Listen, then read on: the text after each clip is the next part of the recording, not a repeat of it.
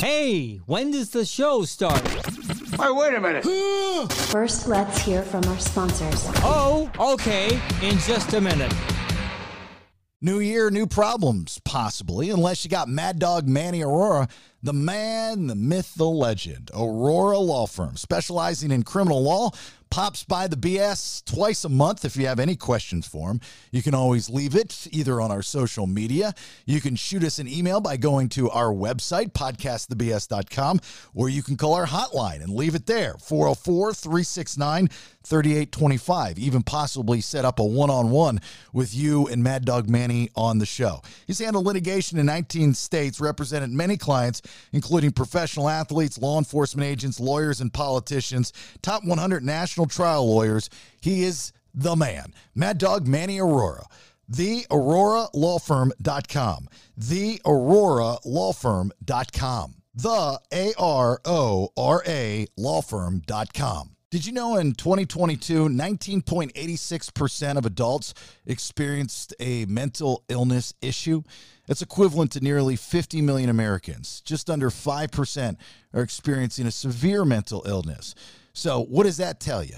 That means maybe you, possibly your friends, maybe your family need some help. Sometimes it's hard to turn to the person right next to you and you need to find that neutral third party. Ridgeline Counseling, Dr. David Markwell and his therapist, they've been uh, with the BS for quite some time, a personal friend and the best at what he does. Markwell Therapy Com. Works with children, adolescents, adults. They offer Spanish speaking counseling services. They accept insurance, offer self pay options. Three Georgia locations East Cobb, Marietta, right near the square, and McCaysville outside of Blue Ridge. But you can always get to them virtually.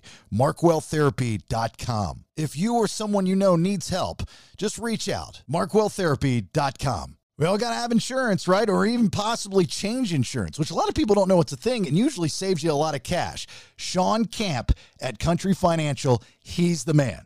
Looking for a new car, you're going to need insurance. You want to get a hold of Shaun Camp. A new boat, a new motorcycle, buying a house, all these different things. Shaun Camp at Country Financial is going to help you uh, with and walk you through. I wish that my mother would have talked to Shaun Camp at Country Financial. She would have had comprehensive, and I wouldn't have had to bought a new windshield. All right, how do you get a hold of Shaun? 678 519 9028. 678 519 9028. Make sure you say the BS sent you, right? Get a extra special rubdown. Shaun.camp at countryfinancial.com. You can shoot him an email. S H A U N dot C A M P at countryfinancial.com. The camp agency at Country Financial, it's your one stop shop for all your insurable needs. It's time, ladies and gentlemen.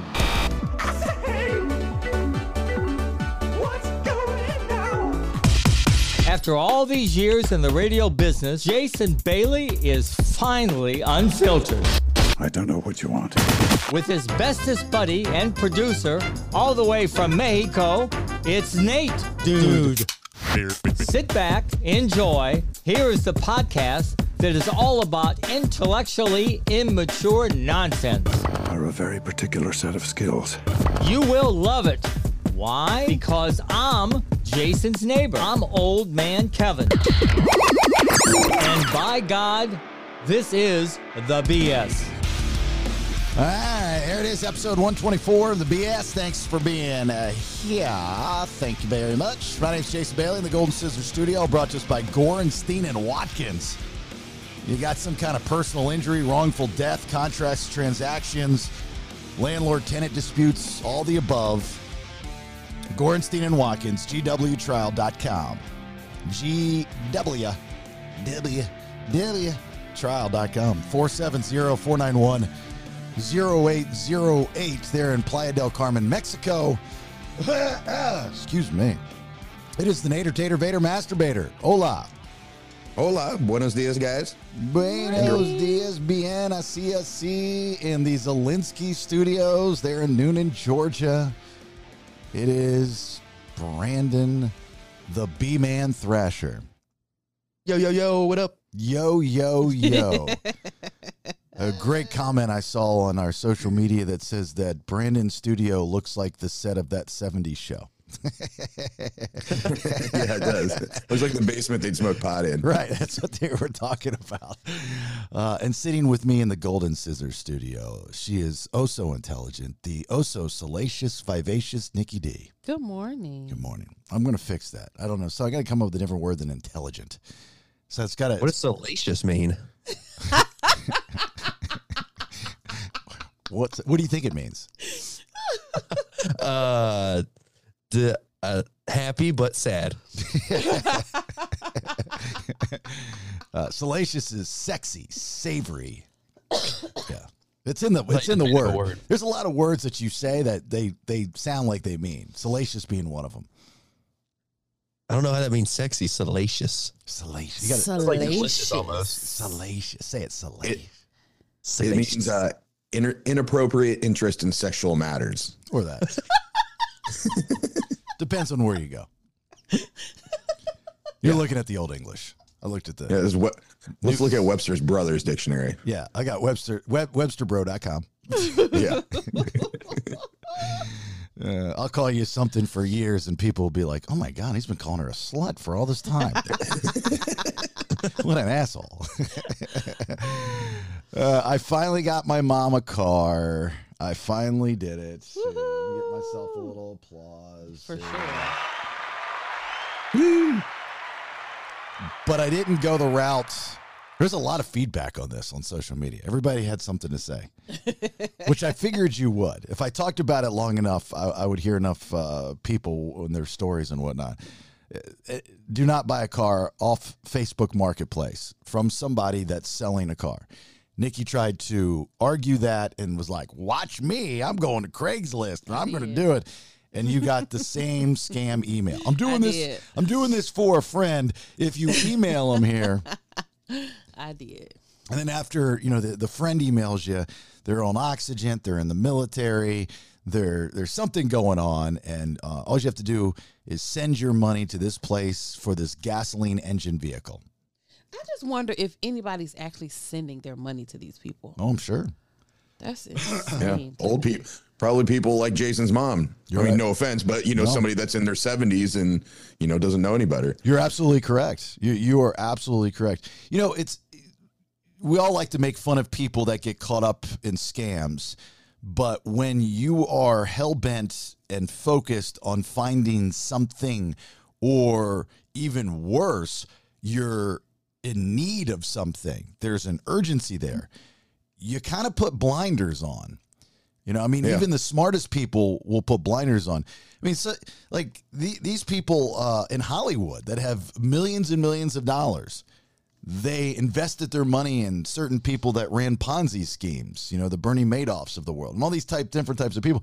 They just blinders. You know, seeing money, see it like you you can do this. Whoa, okay, I got extra to spare. So you kind of, and, and I, and I'm not going to lie, I kind of found myself doing that too. I was like, oh, you know what? Maybe I did hit, you know, maybe I did grab lightning in a bottle. Maybe this woman is on oxygen. you know, maybe this is all like, this is a great story afterwards. I got this great car. How much did you pay for this car? Oh, like 1500 bucks.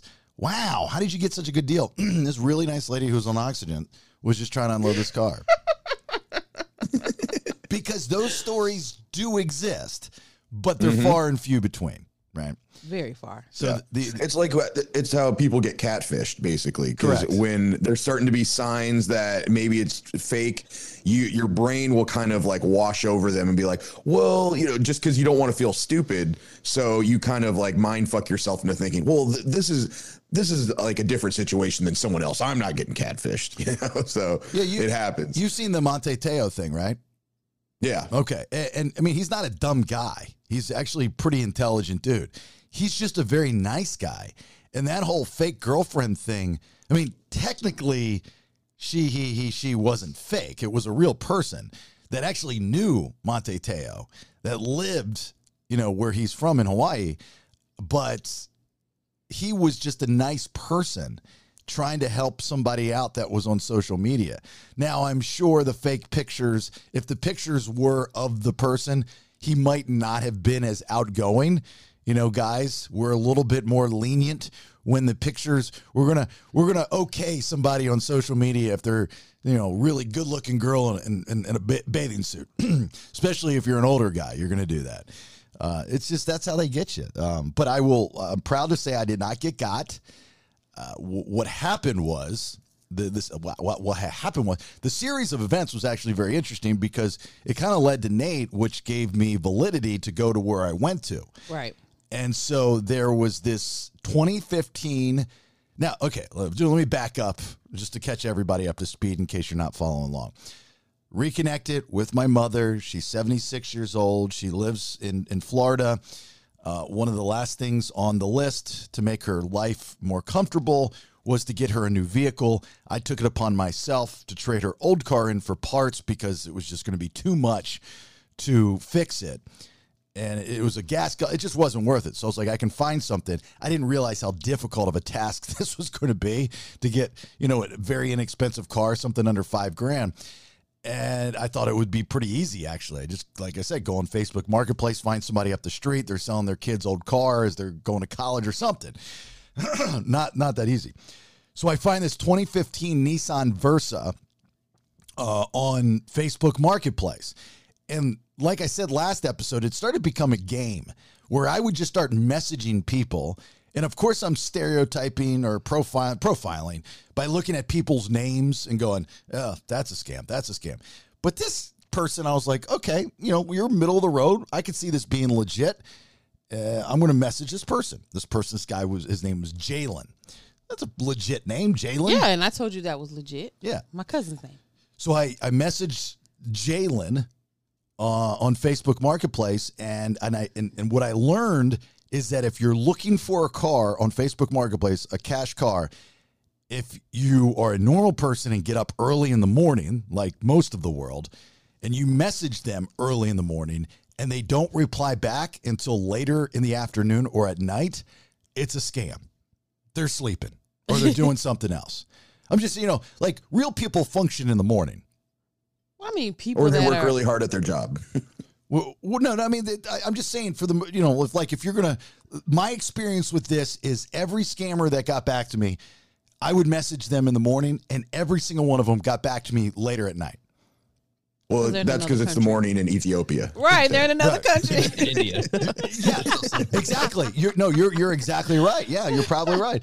So this guy messages me back immediately, and we're having a, a good conversation. You know, because I've got questions. You know, what's how many miles, any damage, this and this and that. And then he, and, and and I said, uh, "Where are you located?" And he's like, "We're in Alpharetta." And I was like, "Oh, okay, that's great. That's right up the street. I can do that." Versus driving to Gainesville or Cleveland or you know or Stone Mountain or something like that. And so uh, I said, "Well, where are you at?" And he says, "Uh, "We're at ALM Motors. I think it's Motors. It's a it's a dealership.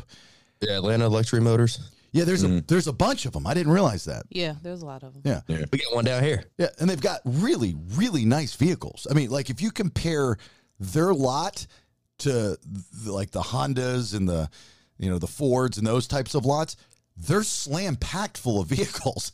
I mean, they have hundred thousand dollar Corvettes. They've got ninety thousand dollar Land Rovers, which I'll get to here in a second. Um, they've got all these really high end nice cars. I'm like, why is this 2015 Nissan Versa for $4,200 at this dealership? What's going on? And I said, okay, well, it's at a dealership. That's legit. The only thing I'm going to have to pay is, you know, probably some taxes and stuff versus you buying it from somebody. And then Nate had said you had bought your wife's car at this place a couple years ago, right?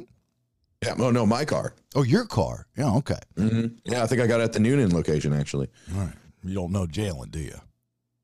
Mm-mm, no. Okay. so we run up there.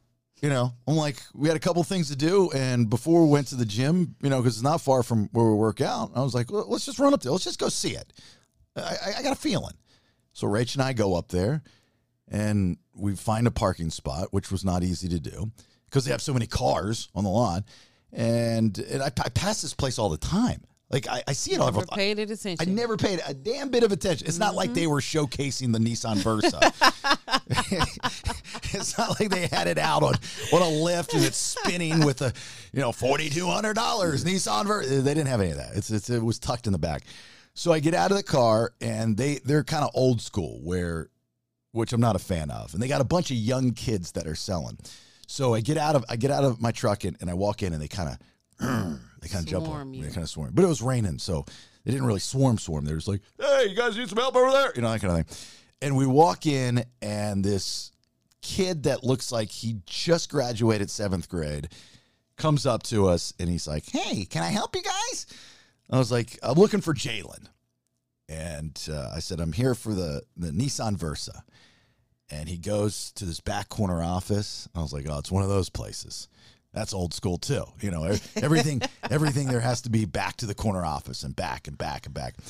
So he comes back and he goes, "Well, Jalen's you know kind of busy right now, but uh, I can help you out." And I'm like, "Sure, not a problem." I go, "I want I want to see that car. I want to test drive that car. I want to take it to my mechanic, and if everything checks out, and you can work with me on the price, then I want to buy it today. It's really that simple." He goes, "Not a problem. Let me get the keys." So he gets the keys. We come out. I get in the car, and it's The ba- decent shape. it's it's yeah. It's I mean it's as basic as you could possibly get in a car. It's got manual windows. Manual windows. Yeah, which don't let me forget the manual windows because that plays a, a huge role in the story. Wow. It, it's got manual uh, side mirrors That you adjust with your hands. with your like old school stuff. I've not seen that in the, so long. The the air conditioning has literally two dials and two buttons. it's it's just that's it. It's got a stereo, a CD player. Does have an LED readout. Uh, You know, it's not that. I mean, this is a 2015 Nissan Versa. I would have thought that it would have a little bit more bells. I like. I'm surprised they even made this model. It's the flip phone of cars. It, it really, really is. It, it's as basic as you can get. You know, you look at the what I now have understood the cluster. You know, your readout thing. It's got it's got it, it's got two things. It's I mean, it doesn't have like a whole spread of options, right? You don't have a backup camera. It's, it doesn't have sensors. Doesn't have any of that stuff. Uh, but the the prior owner was nice enough to leave their um, Safe Mag cell phone holder on the dash, so they didn't take that off. That was very sweet. And, and it, it had been loved. It had been used. There's no doubt about it. It had been used. There was a pair of dirty panties in the trunk. no way. Yes, ma'am. Yes, ma'am. So you're not making that up. No. Why would I make that up? They They were- tried to sell a car and they had dirty panties still in it. so they had just gotten the car in, so they hadn't done a like a once over. so they hadn't cleaned it. There was a Oh, pair, that's a feature. there, there was a pair of maroon dirty panties. Because oh, you know, I wanted to look at the spare, and all five tires needed to be changed. There's no doubt about that. The hubcaps, not rims, hubcaps, yeah, they needed to be swapped out. Not a big deal. And so I'm like, okay, I can work with this. And I the the idea of it being so basic is actually an advantage because my mother doesn't need the bells and whistles and I don't need a ve- her to have a vehicle that something can go wrong whether it's a window, you know, whatever. I mean, it's just it's going to happen. I promise you it's going to happen. So I uh I I I text her and I said, "I think I found you a car." it's this car. I sent her a picture. I said, but I couldn't remember if you want it elect, uh, electric windows or manual, and automatic windows or manual. She goes, "Are you trying to tell me they're manual?" And I said, "Yes." And she goes, "Oh my god, oh my god, that's all I want. I want a car with manual windows." so says no one. Ever. I just want to roll it up and down. you know, where are you working out? Like, what, what's going on? I go, I go, really? She goes, oh my God, it's just like the old days, like in the 70s. That's what I want. I'm like, well, you know, it's a 2015 car. It's not an older car. I mean, it's, it's, it's a newer looking car. It's just got manual windows. Oh my God. I hope this works out. I really want that car.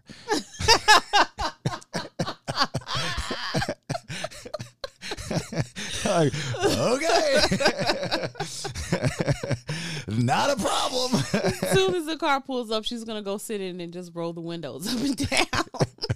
Just gonna- I said, okay, not a problem. And uh, so I said, okay, well, let me call you back. I got to take it to my mechanic. So I get in this car and I take it over to Carl Black of Roswell because I've had a long standing relationship with the, the Carl Black uh, brand. Uh, endorsed them in Orlando. And when I moved to Atlanta 10 years ago, uh, not that I ever endorsed them because they didn't smartly spend money uh, with the radio station that I was on, but the, I, I have a great relationship with them, so especially the service manager, Bill. He's I consider him a friend, and, and and everybody there, Larry, Chris, Smiley, John, they're all great people, really really good people, and they always take very very good care of me. And so I, I'd call Bill and I said, "Hey man," I and he knew because I had been talking to him about this whole process, and uh, I said, "Hey man, like you're the only person I know about cars. Like I mean, he's a service manager for a very large dealership. so I said, can, can, can I bring it by? Do you have somebody that can just kind of do a look over? Can you hook it up to something? Can you do something? You know, and, and how much will it be? He's like, yeah, yeah, yeah, come on, bring it over. I said, all right. I was like, how long will it be? Because these guys are a little pushy. He's like, yeah, about an hour. I said, okay, cool. So I drive over there and I drop it off and they do a look over. Mm-hmm. They come out and they have a piece of paper of what's needed. Exactly. I'm like, all right, well, if they're asking 42, how much am I going to have to put into this thing? Well, it needs all five tires, which is not crazy expensive because they're just little 15s, you know, on this, this, yeah, this small tires. Yeah, small tires. It uh, needs front rotors. Uh, it needs spark plugs, which I guess is kind of a big deal. Spark plugs like are a couple dollars a piece, but in order to get to them, it takes a minute. At least that's what they told me.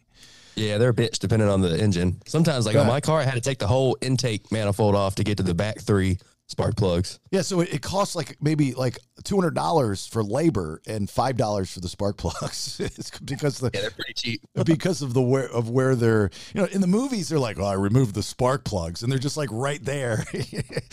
uh, not not the case here. So anyway, I was like okay, and then I'm thinking in my head I'm like well I'd probably want to put seat covers on because just just just to make it look nicer. I mean, that's an easy fix to make it look nicer. Were the seats like stained? Yeah, they, I mean, again, the basic material. It's not even material material. It's cloth. It's it's not even cloth. It's kind of like um, pantyhose. You know that pantyhose material? Oh, okay. I know what you're talking about. Yeah, nylon. Yeah, like a nylon. It's that. Mm-hmm. And, and Rach sits down in it and she goes, "You know what this looks like?" And I said, mm, "Love juice." She goes, "I didn't want to say it, but yeah." She goes, "We're gonna we're gonna have to get something to." I was like, "Well, they haven't detailed it yet." She goes, "I don't think that's coming out." I was like, "Oh, I get it. I see what you did there. That's where the panties came from. That's where the panties came from. It was a it was a homobile." Anyway, uh, so so uh, we we take it over to Carl Black. They look it through. They come back. They they tell us these things that need to be done. You know, it'd be about between six and nine hundred dollars. Nine hundred on the high end, right? Like, okay, that's not that's not horrible. Uh, you know, not not that bad. So I go back. I sit down with the kid. And I said, all right, here's the deal. We're gonna make this very simple, and it's pouring rain out. I'm like, we're gonna make this very simple. Uh, it's either I'm going to give you a couple options and you're going to either say yes or no. It's just that simple. I go, because I know you haven't had a lot of sales today because it's raining. and I'm sure you have a quota and I'm sure you want to make at least a couple dollars. Now, I understand that you have not, I'm sure you didn't pay a lot for this car, right? So, what you're asking for it, you'd make really good profit. You'd make over two to one on your money, probably closer to three to one. I said, in which I don't have a problem with you making two to one on your money, but that's the top of the line. And I know you're not going to tell me how much you paid for the car. So here's the deal. you're asking 42.5. God, sorry. You're asking 42.5. I need to put between six and nine into it. So let's just say, for conversation's sake, I'll go on the low end of 700. Okay, not low, low, but low end of 700. So either option A, you carve off $700 on the price and I'll take it, or you fix all these things and I pay full price. And and and that's that that those are the options. Those are pretty good options for you. I'm not trying to bleed you. He goes, okay, well, I'm glad we have options. And this is, I mean, this kid, again, he's like 12. Nicest guy in the world, but he's like 12. he's little, he's scrawny, he's got his little hair done, and he's got gel in it. And, you know, they're, they, they all talk like they're, they're, you know, that generation. I'll say something and he'll reply back with bet. You know, like, He said bet. oh, yeah. Every, every, after everything I said, he said bet. I said, we have, I, I go, I'm giving you two options. All right, bet. All right, bet. I'm What? You want to gamble? I'll, I'll play you cards on the car. Sure, why not? So he goes, okay. So he goes back to the corner office. And I'm like, oh man, it's one of those places. Because that's old school, you know, where you have to go check with somebody. And and they they there's like this in well, they try to intimidate you. Um, that's not happening here. And it was not happening with the woman that was sitting behind me either. She was good. She put she pulled out a brick of cash. She puts it on this dude's desk and says, uh, "This plus that, and I want that." My husband's been in numerous times and said that you and said you, you guys can't strike a deal. I'm telling you, I'm giving you this and this, and there's no wiggle room. And the kid came back and forth a couple times, and she was like, No, what are you not understanding? I'm going to give you one more trip to that back corner office, and then I'm walking out. I have no problem walking out. And he comes back, he says, Done deal. so the kid comes back out to me, and he lays down a piece of paper, and instead of discussing the numbers, he pushes it towards me. Another tactic. And I look, yeah, and I look at the numbers, and they want almost eight. thou- The, the number that he's pitching to me is almost eight thousand dollars for this car. What? I I said to him, "We're going the wrong direction. Did you not hear anything I just said?" And I'm looking at it. And I'm, there's there's this taxes. There was like an eight hundred dollar customer service package fee. Like he couldn't even explain what it did, and all these different fees that equaled up to it was like seventy nine hundred dollars. And I go, "This is not going to work. Are you trying to tell me that this is the best you can do?" because if it is, I'm gonna. You got to understand, son. Uh, you know that th- this is not like an emotional attachment to this car. It's like I didn't save up for years to come and get that Corvette. Where like I have to have that Corvette. We're talking about a 2015 basic model Nissan Versa for my elderly mother that are a dime a dozen. I can walk out of here and sleep like a baby. It's fine. And I go, that's absurd. You're, you know, for that money, I'm just going to go buy something. I can go buy something new, to be honest with you. And he goes, okay. He says, but you'll take it for 42. And I said, yeah, but you have to sweeten the deal. I go, I have to feel like I'm getting a deal. You're asking 42.5. Granted, I'm, you're giving me 50 bucks. He goes, well, well, I'll detail it. I'm like, you're going to do that anyway. I was like, if you didn't, that'd be a shitty dealership. I said, uh, you've got to knock off some of these things on my list in order for me to feel comfortable with this. And he goes, Well, I'm telling you right now, they won't do any of the big stuff. I said, Okay, well, find something, find a couple things. Um, I was like, You tell me. You're the sales guy, dude. Come on, pitch me, sell me. And he goes, We'll give you free oil change and we'll do, and we'll do, and I said, Throw in windshield wipers and we have a deal. And he goes, And we'll do windshield wipers. I said, Okay. So I was like, you know, it's like eh, 100, 150 bucks, maybe, you know, kind of thing. I was like, okay, that's that's cool. I, I made a couple dollars. So he goes, you'll you'll buy it for forty two hundred dollars. I said, yes, I'll buy it for forty two hundred dollars. And he goes, okay. And he writes out in horrible handwriting on this this offer sheet like, that already had the numbers. The uh, buyer, uh, you you will buy the vehicle for forty two hundred dollars, and he put an X and an underline where I'm supposed to sign. And he goes, "Will you sign this for me?" I said, "No. Why am I going to sign that?" He goes, "Because I got to take it to my boss to let him know you're serious." I go, "Kid, I'm f- been fucking sitting here for thirty minutes. Of course I'm serious."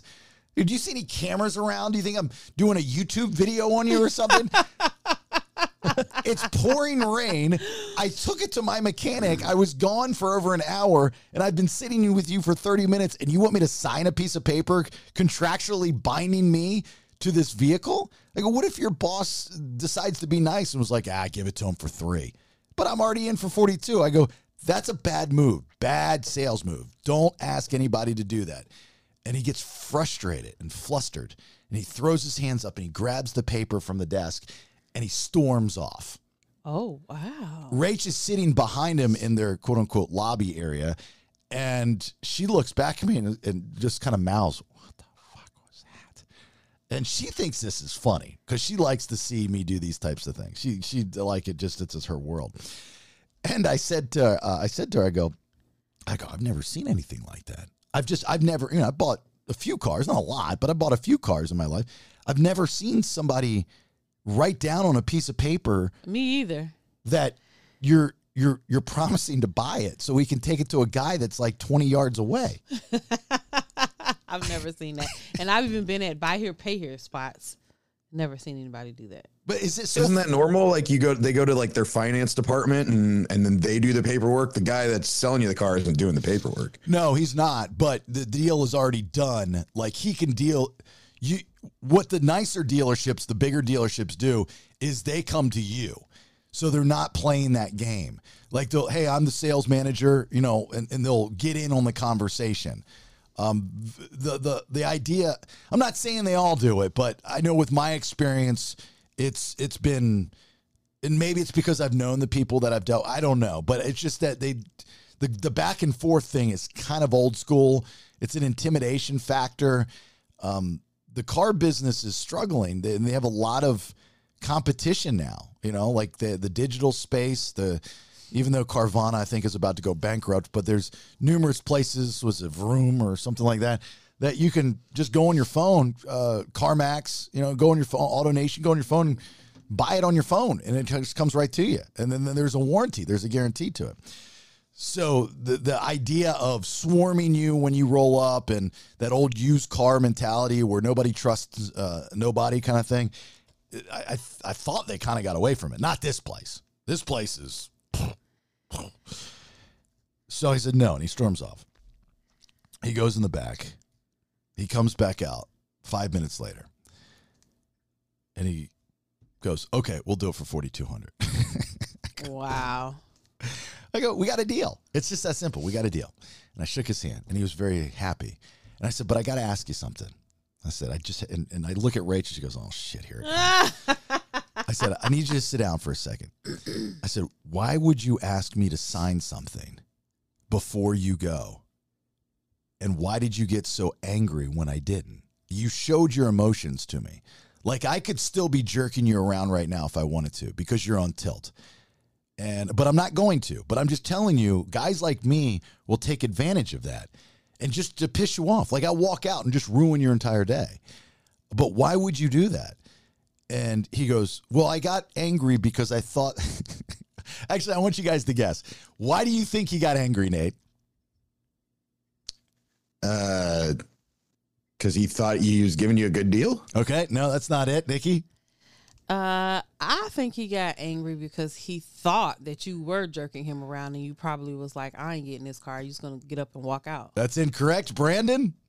Uh, I think your mechanic told you something that was wrong with the car, and this is his first car he's ever sold. No, he got angry because he thought that I didn't like his handwriting. Oh my goodness! No, he didn't say that. Did ask Rach, text her right now. It's exactly what he said. He goes, Or he's lying to you because why? Why would anybody say that? That makes zero sense. Exactly. No, his handwriting was really bad. He, he, he thought that he explained it. He goes because he's, he's he does it. He says I have bad handwriting, and I think people don't take me seriously because my handwriting is so bad. I have bad handwriting too. That is a true story in what he said to me. I kid you not. And it, I, I got. I, I I- think about it for a second. Think about it for a second. Penmanship.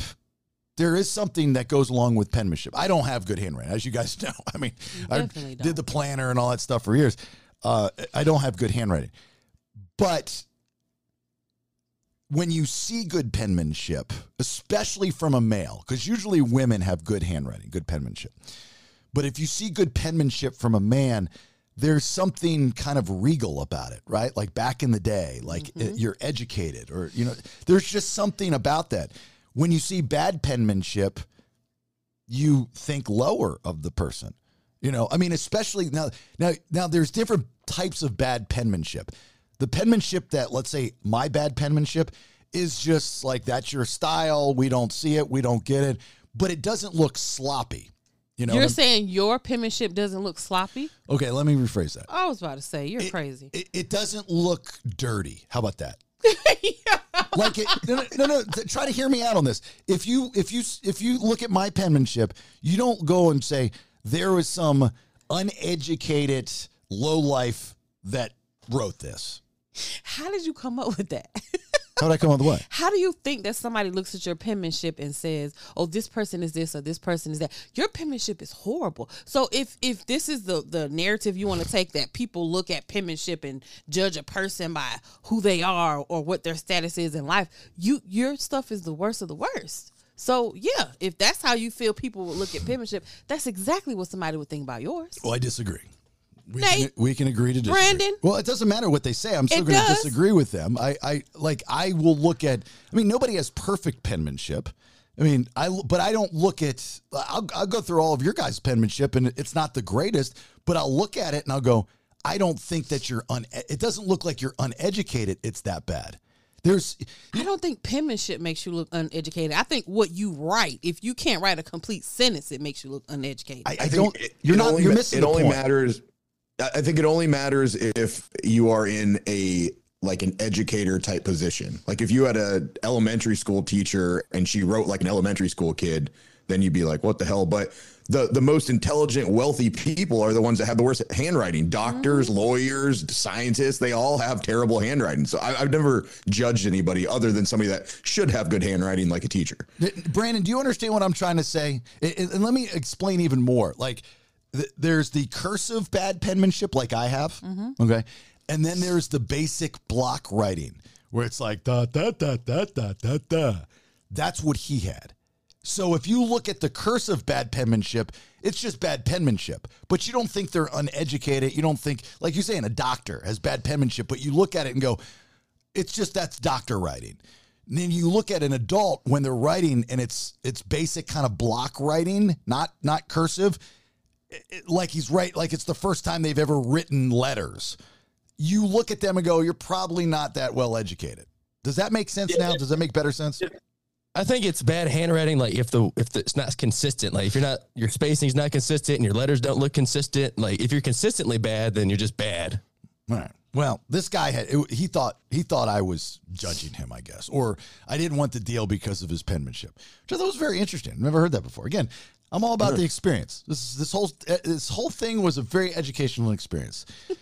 And so we shook hands. I said, dude, I, I don't think anything, I don't think any less of you. But I will tell you a negotiating tactic, that is not a good move. That is going, to, nobody is going to sign that piece of paper because they feel like you're trying to strong arm them.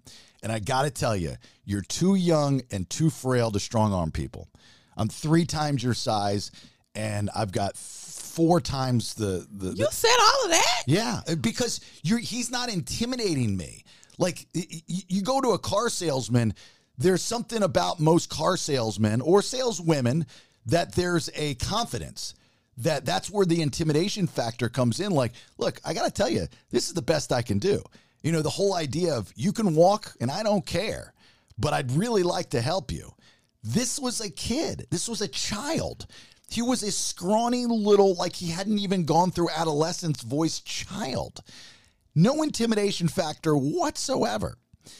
And so, you, if you're in that, I mean, this is just kind of body language. If you are that kid, you, and he's not a dumb kid by no stretch of the imagination. He's actually a very sweet, very smart kid that's getting his feet wet in this business, obviously.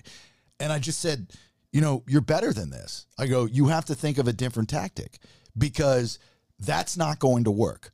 You're going to get guys that are going to come in here that are 10 times better negotiators than I am, and they're going to eat you for lunch, especially with these big car deals. That, that vet right there is $109,000.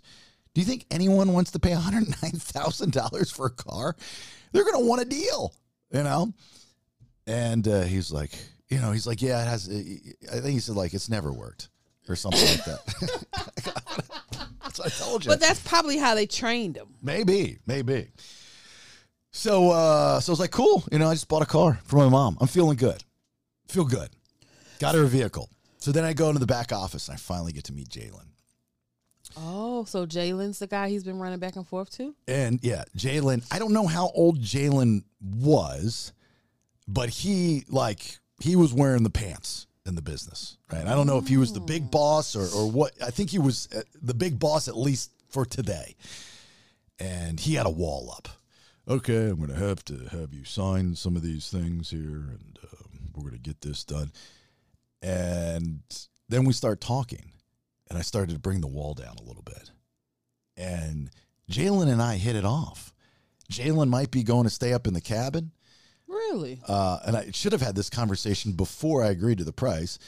And and and I went in and got some BS merch, brought it in for everybody. Everybody got shirts and hats and hoodie or not hoodies, but uh, beanies and stickers. So hopefully we have a new fan base at ALM. And he wants to uh, learn about doing Airbnbs and properties and stuff. So I introduced him to Rachel. And so he's talking with her about buying some properties. It was a great conversation. I mean, these are good people, really, really good people. Really enjoyed my experience with them. I really had a good time. Okay. So, uh, out of everything that I had to go through before with all the scammers, led me to Jalen and Ethan at ALM. Okay. And I really, really enjoyed it. and now, you know, the car currently sits at Carl Black and they're they're doing what they're doing. And then when it comes out, one of our phenomenal listeners uh, works at a dealership in Stone Mountain, and they're going to ship it down there for me. I mean, for a price, but uh, I've got to take it to take it to them, and they're going to ship it down there. Oh wow. Yeah. A hookup on top of the hookup. I sure the hell ain't driving that thing to Florida. that new. Oh, you know what? You know what's really funny is what I you know got my car from ALM. I think down by uh, in Newnan, like you uh, Brandon was saying. But when I was getting the car, the guy that was helping us, I started talking to him, and he was a listener, and he was actually I don't know if you remember. Uh, right when I moved to Atlanta, we did this bit where a family, I think like the both the parents got in a car accident on Christmas Eve, and it was just Yes. the like the, like the orphan children mm-hmm. basically. And we got we hooked it up with a with a minivan. I mm-hmm. believe it was from alm and the guy that was helping me was one of the guys that i rode down to florida with to take that minivan to that family. Wow, I forgot we did that on the radio show. We did good stuff. Mm. yeah. We used to do a lot of good stuff until one person on the show was not into it because they weren't getting paid. yeah Have you ever done charity work before? Uh-uh. I do charity work all the time. pay me in toys i don't care Liar. Uh, I do remember that. That's uh, that, that, that was that was a good thing we did. Yeah. So they're yeah great. so i think some of them are listeners there Yeah, I tried to sell them on advertising. I was like, I need a sponsor for this new video thing that we're doing, and uh, he's interested. So I'm going to reach uh, out to him this week and and see if I can get him on. We need somebody in the car space. We don't have anyone in the car space on this podcast, and it blows me away. And and and I think a lot of these corporate car places maybe aren't dealing in the podcast world, um, just because of they they they go through agencies. But somebody like I think this dealership on a local level because they're Atlanta based, so uh, on a local level, if they get it and possibly even know who we are, they they would be interested. You know, so they have great cars. They've got plenty of them too. You don't have to worry about that. And they did a good job detailing it. Uh, so Got the panties out. yeah, they got the panties out. I, I told him you could leave the panties in. well, when I when I when I picked up the car, they took out the floor mats because they were beat to hell. Like I don't know whoever owned this car. Oh, here was the other part of the story. so I said, before I leave, you have to tell me how much you guys paid for the car. I'm curious. I said, I don't think you guys paid any more than seventeen fifty. I was like, that's my guess, seventeen fifty, no more than two thousand. And of course, they don't want to tell you that, No, they don't. right? And uh, our our sales dude, this kid Ethan, he goes, he won't tell me until afterwards. And he's like, it's kind of like a challenge. I was like, well, that's cool. I, I get that. That's that's that's a good idea. That's smart. And so everything's all said and done. I'm getting ready to leave. I did the paperwork. We're all joking around. I'm joking around with the other sales kids or guys, and they were all very nice, very cool. And and the one guy in the back that I used the cell phone charger, he goes, uh, he goes, yeah, that was my car. I, I I'm the one that brought that in. And I said, "You were yours personally?" And he goes, "No, no, no, no, no. I, I brought it in just the other day. They I, I, I traded out for it." I said, "Really?" And I look out of the corner of my eye at my sales guy. He's like, don't say it, don't say it, don't say it, don't say it, don't say it, don't say it, don't say it. You could just tell he's like, shut up, shut up, shut up, shut up. And I said, let me guess. I'm trying to figure out how much you uh, got for the car. You didn't get any more than 2000 did you? And he's like, no. And I go, all right. I said, I'm just trying to see how much you guys got me for. And uh, I said, I'm going to say 1750. He goes, close, 1500. I go, oof. So I feel like I had about a $500 nego- more to negotiate, but it's fine. You know, mm. that's fine. It's okay. You know, it's 42. He's like, yeah, I got it on Facebook Marketplace. It was cheap. by this guy that had Z's and Y's and Q's in his name. yeah, yeah. Apparently, he's in the military. So when I picked it up, the the the the floor mats were all gone because they were beat to hell anyway, and they had instead of the paper floor mats that dealerships usually put in, it was like a sticky plastic. It was almost like a tape, and you could see underneath. And I didn't catch this before, but there's a hole in the floorboard. Uh, there, there's like there's there's carpet and there's like styrofoam, and it's right where your heel would go for the gas pedal. So I don't know who whoever owned this car before had heels of steel. Like they had blades in their heels because I just don't see how much driving you can do to make that mark even with a floor pad. And so I'm like, what do I do about this? I mean, obviously I can cover it up. So I wanted to make sure that it didn't go all the way through. If it went all the way through, we have a bigger problem. And I, Right. I don't want the car. You know, and I had five I had five days to take it back. So I'm putting my finger in it. I'm finger banging the car floorboard, you know, to see if it goes all the way through. And it did, does not. So uh, the guys at Carl Black said that they could put like a foam or putty or they could fix it. They're going to fix it for me. So anyway, so I got a car. Nice. You got a car. Yeah, I got a car. Your mom's excited. Well, mom's excited. So the second part, uh, real quick, and then we'll get to, to Nate's Mexico moment. But the this the second part of this, as we're you know, when you go to a dealership, you get sucked in, right? You're like, oh, I kind of want that car. I kind of want this car. I could do you know this this kind of car. Rach always wants a new car. She loves her car. Loves, love her, loves her car. She has a Nissan Maxima, like uh, a 2021. She loves it, and it is a very nice car. She she likes it better than her Mercedes. She got rid of her Mercedes for that car. I remember. She absolutely loves that car. They have a row of Land Rovers there. And there's the newer normal Land Rover. It's kind of roundish, right? It looks kind of like a chick SUV, especially in white. And then they have this model called the Defender. That's a box. It, it looks, I mean, it almost looks military esque and they had a white one, which you know, Land Rovers. eh, A guy can get away. You know, there are certain cars that you know you look at it and go, "That's a guy car. That's a girl car. That's a douche car. That's a, you know, a, this a slut car." I mean, there's a car. There's the Old car, lady car. Old lady car. There's a car that fits personalities, right? We can agree on that, correct? Cars Yes. fit personalities, sexes, and Yep. all that kind of stuff. Agreed. Agreed. Mm-hmm. Yeah. Yep. Okay. Well, this one La- Land Rover Defender is silver, and on the back, it's not just a, a flat. You know, it, it, it looks like it, it looks it, it looks like metal. You know, like the, that metal look, like the top of the steps going to a WWE ring.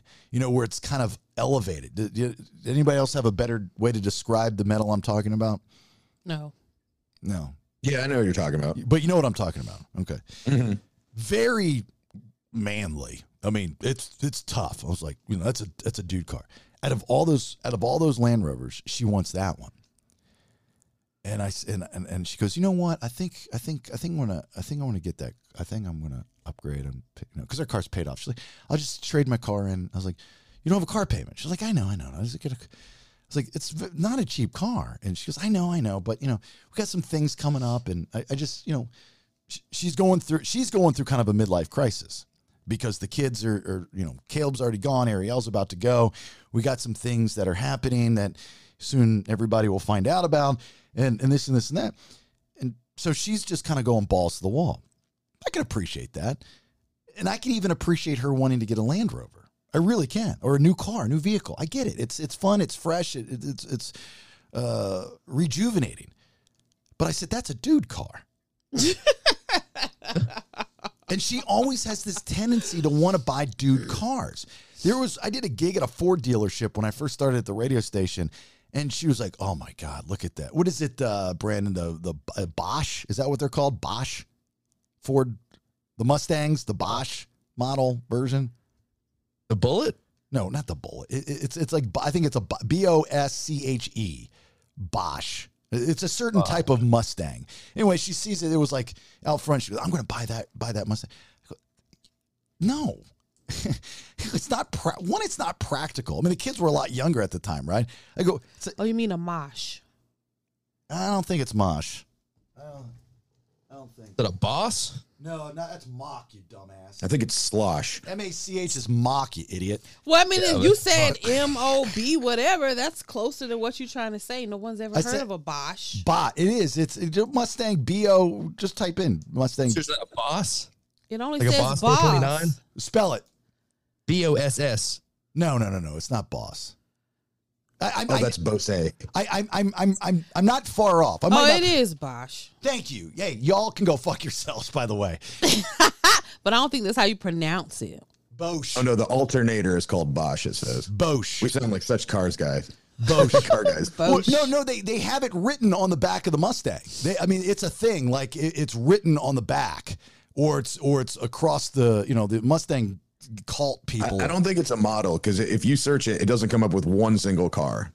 yeah, uh, I just pulled it up. Yeah, she has it up right now. I'm telling you, it- It says Mustang Bosch. It B O S C H. It's 2017. It pulled up four different cars for me. And I'm telling you, that's what the car had. It had it had Bosch on the back and had Bosch on the top of the windshield. You know, like you know that little strip at the top mm-hmm. where it goes across. And this is a brand new car, zero miles. I mean, it's all this race car-y thing. You can't have this. You can't, you're telling me what kind of car I can have? You being possessive? Are you being, you know, man, man? like no, but there's just certain cars that you shouldn't drive. Like there's certain I don't agree with that. You can drive whatever you want to drive. There are cars that look like manly cars and some cars that look like chick cars, but I be seeing dudes in them little bitty um minis. that shouldn't happen. Well, they're in them. I'm just I, like, it- but but here's the the give and take of a relationship. That's the checks and balances. You're not necessarily telling them not to do it, but you're suggesting strongly it's not a good idea. you I take the advice from my wife. There are many things that I've asked her about. I asked her about my truck. I said, "How do I look in my truck? Does it look, you know, like a dude truck?" If she would have said no, or if I would have bought it in a different color and she would have said it's not you, I would have listened to her and I would have taken her advice. That's the only person's advice that I needed. And I do it all the time. But when I go to give her advice and tell her something, she flips shit. I'm not saying she shouldn't get this car because it's a dude car. I'm saying she shouldn't get it because it's ugly. Well, that's pulled it up. that you're not going to have that. You're not going to win that argument with her. It's the, the the the conversation is it's a dude car. It's not a dude car. Like if I went out and I was like, "Hey, you know what? I just uh, found an old school Volkswagen Rabbit white convertible. Thinking about trading the truck in for it. What do you think?" I would hope to God she would talk me out of it. Just found this sweet Suzuki Samurai on Facebook Marketplace. Uh, it's got teal rims and it's white with a red pinstripe. Really cool America stuff. What do you think?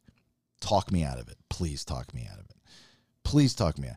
Hey, I found a Chrysler 300, all blacked out windows with a crown uh, air freshener in the back window.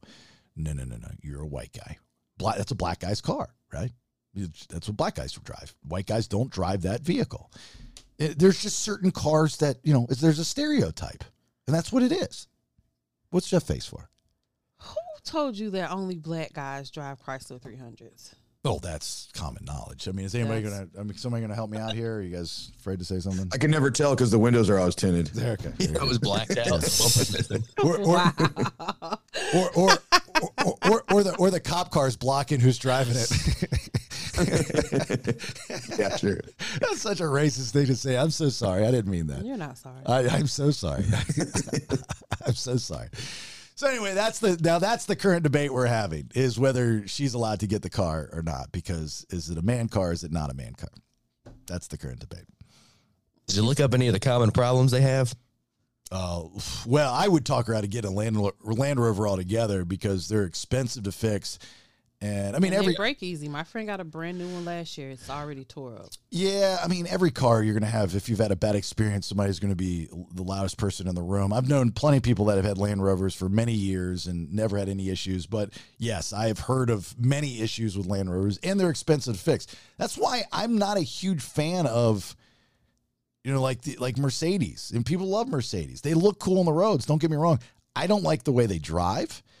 Um, and and one little thing goes wrong, you're in for at least a thousand dollars every visit. It's just not worth it to me.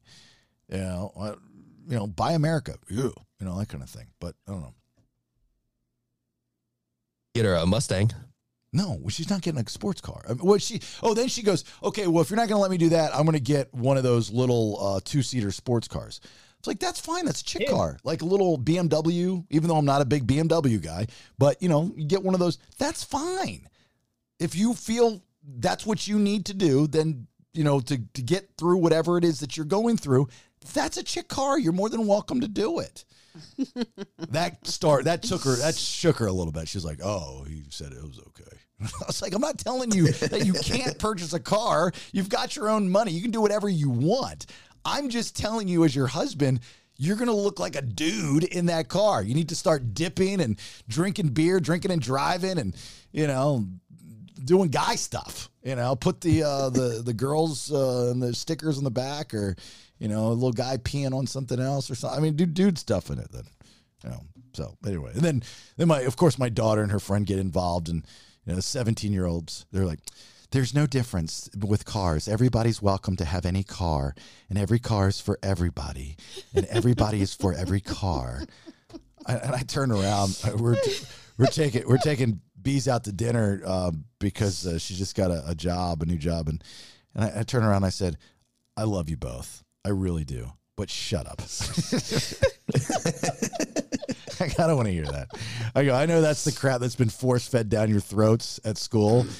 Uh, and uh, let me tell you that there's the, the reason why they force feed that down your throats at school is because they really, I think, administration wants to make the world a better place. But if you abide by those rules, it's not as much work for them to do their jobs.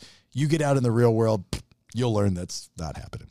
Anyway, all right. So that's the car story. Finally, a finale. My mom will get it. She has not got it yet, but she will get it. She's very excited for this uh, 2015 Nissan Versa. It is the last thing on my list to do to make my mother uh, and her life more accessible. She can go up and back to the store. There's this little store that she goes to with her friends. She can go up and down the street to that. That's what this thing is. It's Job well done. it's I, I think I did good. I Job think- well I feel good about it. Let's put it that way. I feel feel real good about it. All right, Nate, here we go. And now a Mexico moment with Nate.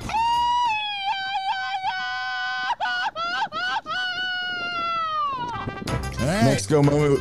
Mexico moment with Nate brought to you by Inspect All Pest Services. Inspect All Pest Services provides high quality termite, pest, and wildlife control. But that's not all they do. Inspect All can take care of your insulation, pressure washing, gutter maintenance, and other home services in the metro Atlanta and surrounding region. And now, if you mention the BS, you get 10% off, and you can reach them at 770 uh, 483 2420. That's 770 483 2420. All right. What do you got? All right. So this one, this Mexico moment actually happened uh, a few months ago. This was when Brandy and Lindsay came down to visit, and um, they were in town for a couple days, and we decided to go to Cozumel. And when you do that, you got to take the ferry over because it's the island. You guys came. Brandon, you did you come to? Co- Yeah, you guys came, right? Oh yeah. Yeah. Oh, oh, oh, we were on that ferry. Oh, sure were. yeah. Oh, that was the trip you and August were down, I believe, right? You guys both came over. In December, yeah. Yeah, so it, when, it, um, it, it rained, it, that was the one where you missed the boat. Yeah. On the way back. Yeah, you missed the boat on the way back, Nate, on our trip. Oh, I did. Oh, I thought you meant Brandon. I was like, when did he miss the boat? No, Um, no. yeah. I, I wanted Okay, to. yeah, I throw, remember I wanted to throw him off the boat, but no, he was on the boat. Yes. So when you come into Mexico as uh, a U.S. citizen, you get what's called an FMM, and it's basically like you're kind of a tourist visa. It's not actually a visa, but the U.S. and Mexico has like a deal where you can stay in the country for a maximum of 180 days, um, but it's really up to the discretion of the agent, um, the the customs agent that you go through when uh, when you come into the country. They can give you they can give you a week if they want, and in the in the past they've been giving 180 days. Uh, but I think it was well, whenever you guys were coming down, what was that? Do you know? Uh, remember, it was it around Christmas? like December Last year? The the first time we came down was in December. The second time we came down, it was warmer. It was a warmer month. I, I want to say, Break, break.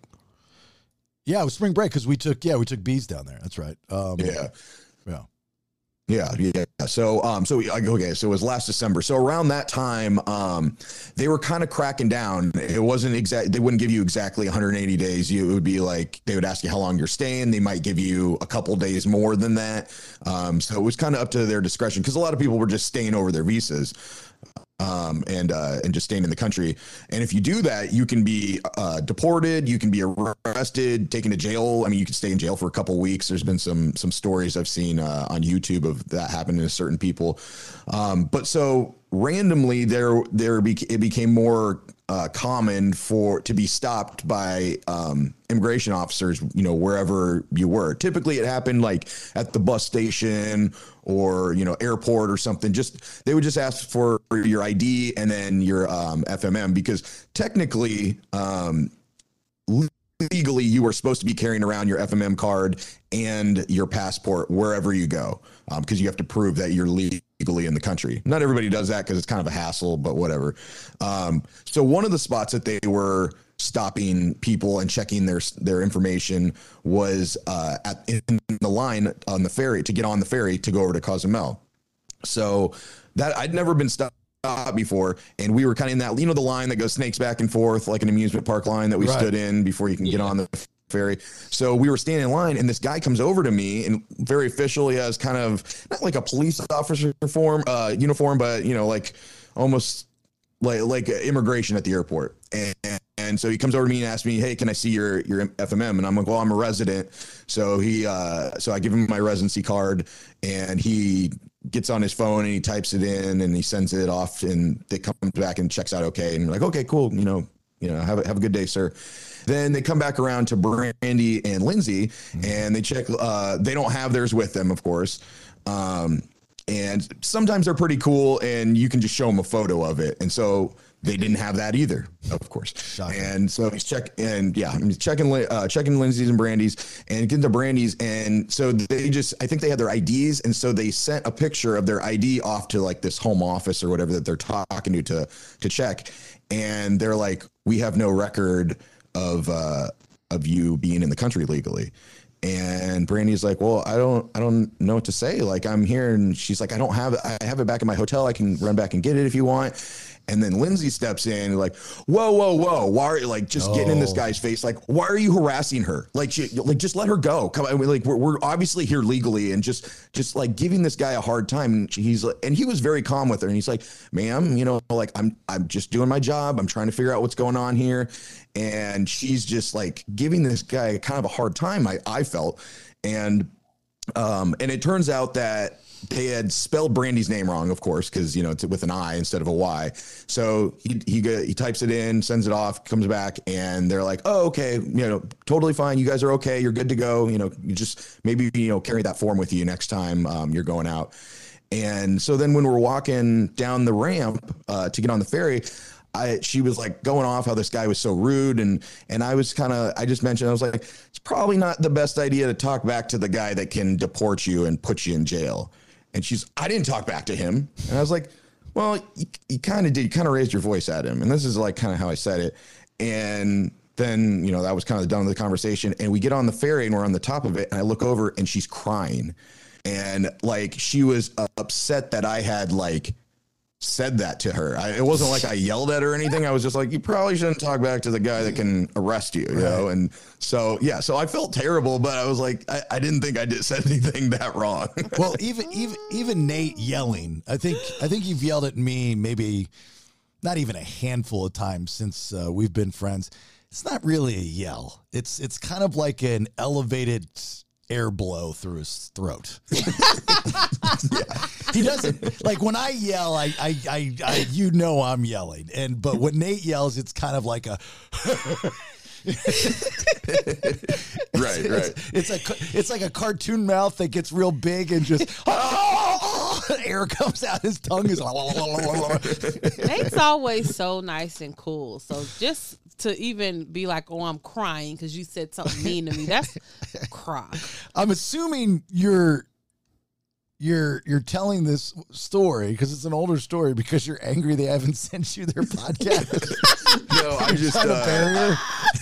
it's one of uh, you know I write down my moments so I, I have some you know to go to if I and I've had- had this one for a while and I, I had yeah I, well, that's kind of partially the reason I didn't figure they'd be listening. Calling them out. Well, Call they, 'em they, out, they're they're 'em out, like they're 'em they're MIA. I mean, like they have a podcast. People enjoy their podcast on the network, and they just haven't sent it. And I mean, I don't know. Maybe now they have uh, when this airs, but and they won't return my text. Um, Shocker. uh, so uh, anyway. Anyway, yes. Go ahead. Yeah, so don't talk don't talk back to people that can deport you. It's a good rule. Yeah, absolutely. Uh, or don't be a badass and then be a crybaby. so, so did you go over and like console her and be like, "It's okay"? No, I didn't know what to do, and I didn't. I didn't say anything to her because I, I didn't feel like I did anything wrong, and I just thought at the time maybe she was upset with the situation because it kind of got elevated, and um, so yeah, I just had never addressed it. Out of sight, out of mind. yeah. Uh, good story. All right, let's talk to our guest. Hold up. Wait a minute. Let's hear from our sponsors. Winter is here, and we know what that means. Rodents are looking for a nice, comfy place to call their home. Nothing better than a nice, warm attic or crawl space, possibly yours.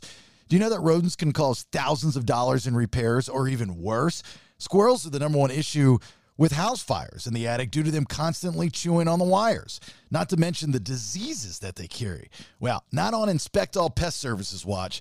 They do full or partial exclusions to help get rid and prevent rodents from invading your home. Whether it's squirrels, rats, opossums, or bats, they got you covered. Fully licensed and insured. Inspect All Pest Services is a company you can trust to take care of all your rodent needs inspectallservices.com. Make sure you mention the BS and receive 10% off your exclusion work. Year round exclusions, one year of rodent trapping included with annual renewal, rodent letters, trap set and attics, and crawl spaces, free inspections. Inspectallpestservices.com. Doing a little remodeling in the new year, possibly. Go to UCI Kitchen and Bath. They've been Atlanta's number one cabinet, granite, and quartz fabricator and installer for the past 20 years. By the way, if you go in or when you go in, make sure you ask if Tony's around. Tony's awesome. You got to meet Tony. Fair prices, quality of work, and excellent service apart uh, from their competitors and their industry. You can visit the Norcross uh, showroom location and let their design team just totally transform your kitchen and bathroom into this beautiful and functional environment to fit you know your personality right? It's a one-stop shop at uci kitchen and bath. They provide installation on whatever you buy. Mention the bs you get 10% off regularly priced countertops ucigranite.com ucigranite.com. I want you to get the latest, coolest, hippest trends in your house. Plus, you get to improve your property value. ucigranite.com. And back to you, Jason.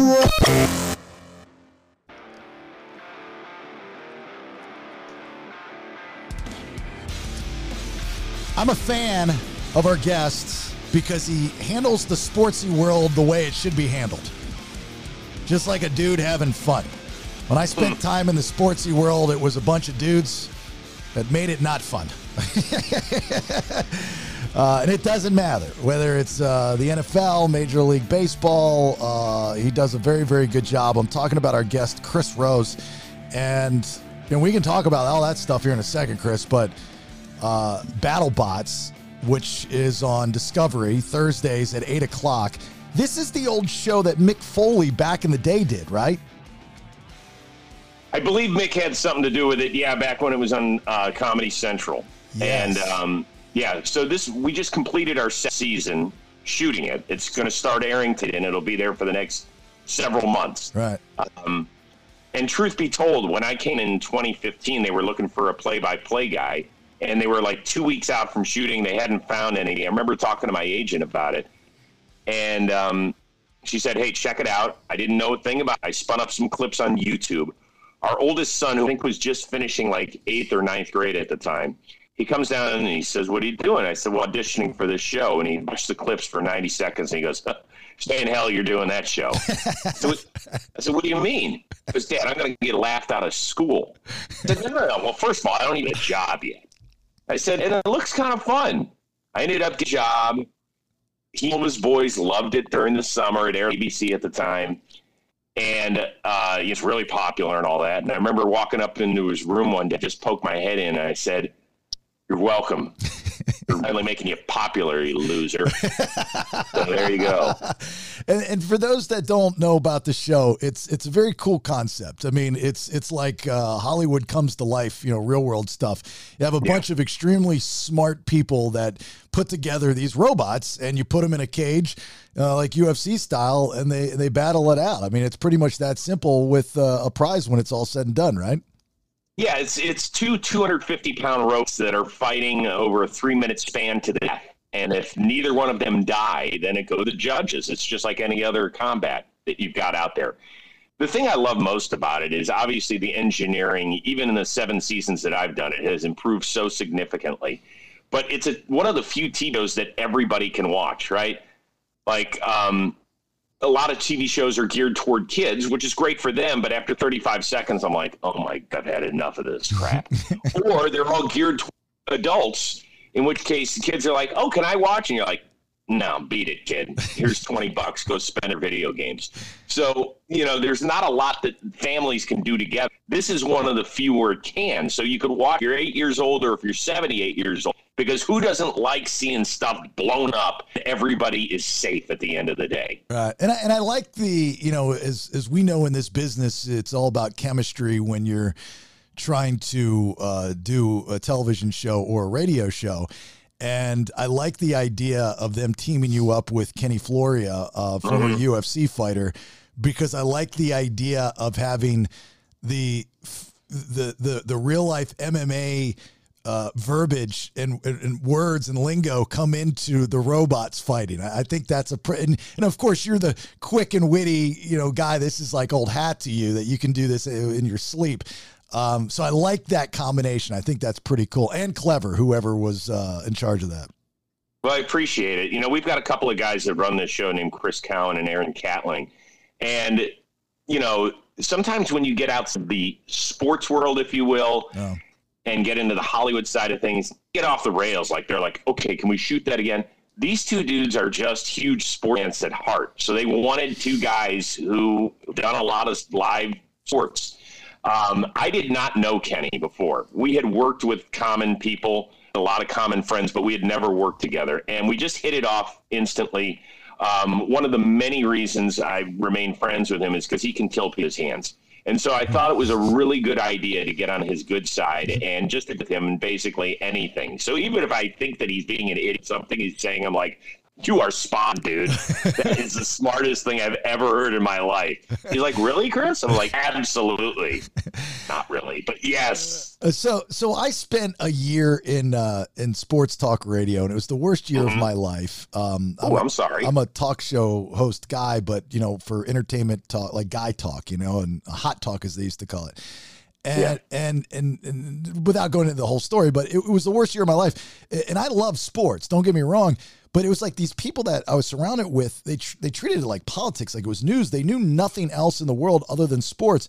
And in their defense, I kind of like after you know before I got fired, I I, I was I, I kind of got like you have to the, you you have to put more prep into being a sports broadcaster than any other job. Um, because you have to quickly on the fly refer back to fill in the blank. You know, some of the best in the business, like Chris Fowler or uh, Herbstreit, and these guys can do multiple sports and know everything there is uh, about it and then are cool enough to deliver it. You have that same oomph about you. You can talk baseball, you can talk football, you can talk anything. Do you do you know anything else in the world that's going on, or are you just like strictly wake up sports, go to bed sports? Well, it depends. um, if you want the real answer, I'll run downstairs and grab my wife because she uh, she'll be like, "Really, Yeah. this again?" Um, listen, there's. I love what I do, and I have always wanted to be in sports in some capacity ever since I was a little kid. I won. I won a speaking contest my junior year in high school in 1988 on being a sportsaholic. Mm-hmm. And this is way before everything was broadcast on TV. I mean, there just weren't as many options back then. So it has been part of my DNA. It's been part of my family's fabric forever. I'm not going to apologize for that, although I have lived in Los Angeles and raised two kids who are 22 and 17 now out here, but I made him Cleveland sportsmen. And I thought for sure that social services was going to knock on the door one day and just be like, I'm sorry, you can't do this to these kids. It's horrible. Um, I do love it. I think sports plays a very important role in society, but I've never, ever allowed it to become bigger than what it is. Yeah. Yeah, I- have I been disappointed? Yeah, look, it says Cleveland on the sweat. Of course, I'm disappointed. But at the end of the day, you know, there's way more important things. But I also understand the role that sports can play in in bringing people together and bringing families together uh, and things of that nature. Well, and, and that's you have a sense of humor. That's another thing that you know I learned. Now that's questionable. And- and see, exactly in the sportsy world, everybody's tight, especially when you get the the, Yes. the newer breed that are trained in a certain you know quote unquote media way by really honestly a lot of non-media type people. Uh, Oh. You know what I mean? Yeah, let me tell you this. So, 20 plus years ago, I was fortunate enough to land a role on the Best Damn Sports Show, period. Yeah.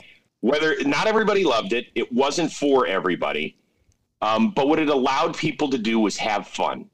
And I thought we were the first show in a while because I thought we kind of skewing the wrong direction in your kind of what you're explaining here, that we were taking it too seriously. End of the freaking day, it's sports. It's sports. That's all it is. It is important. It's big business, but let's take a deep breath here. Mm-hmm.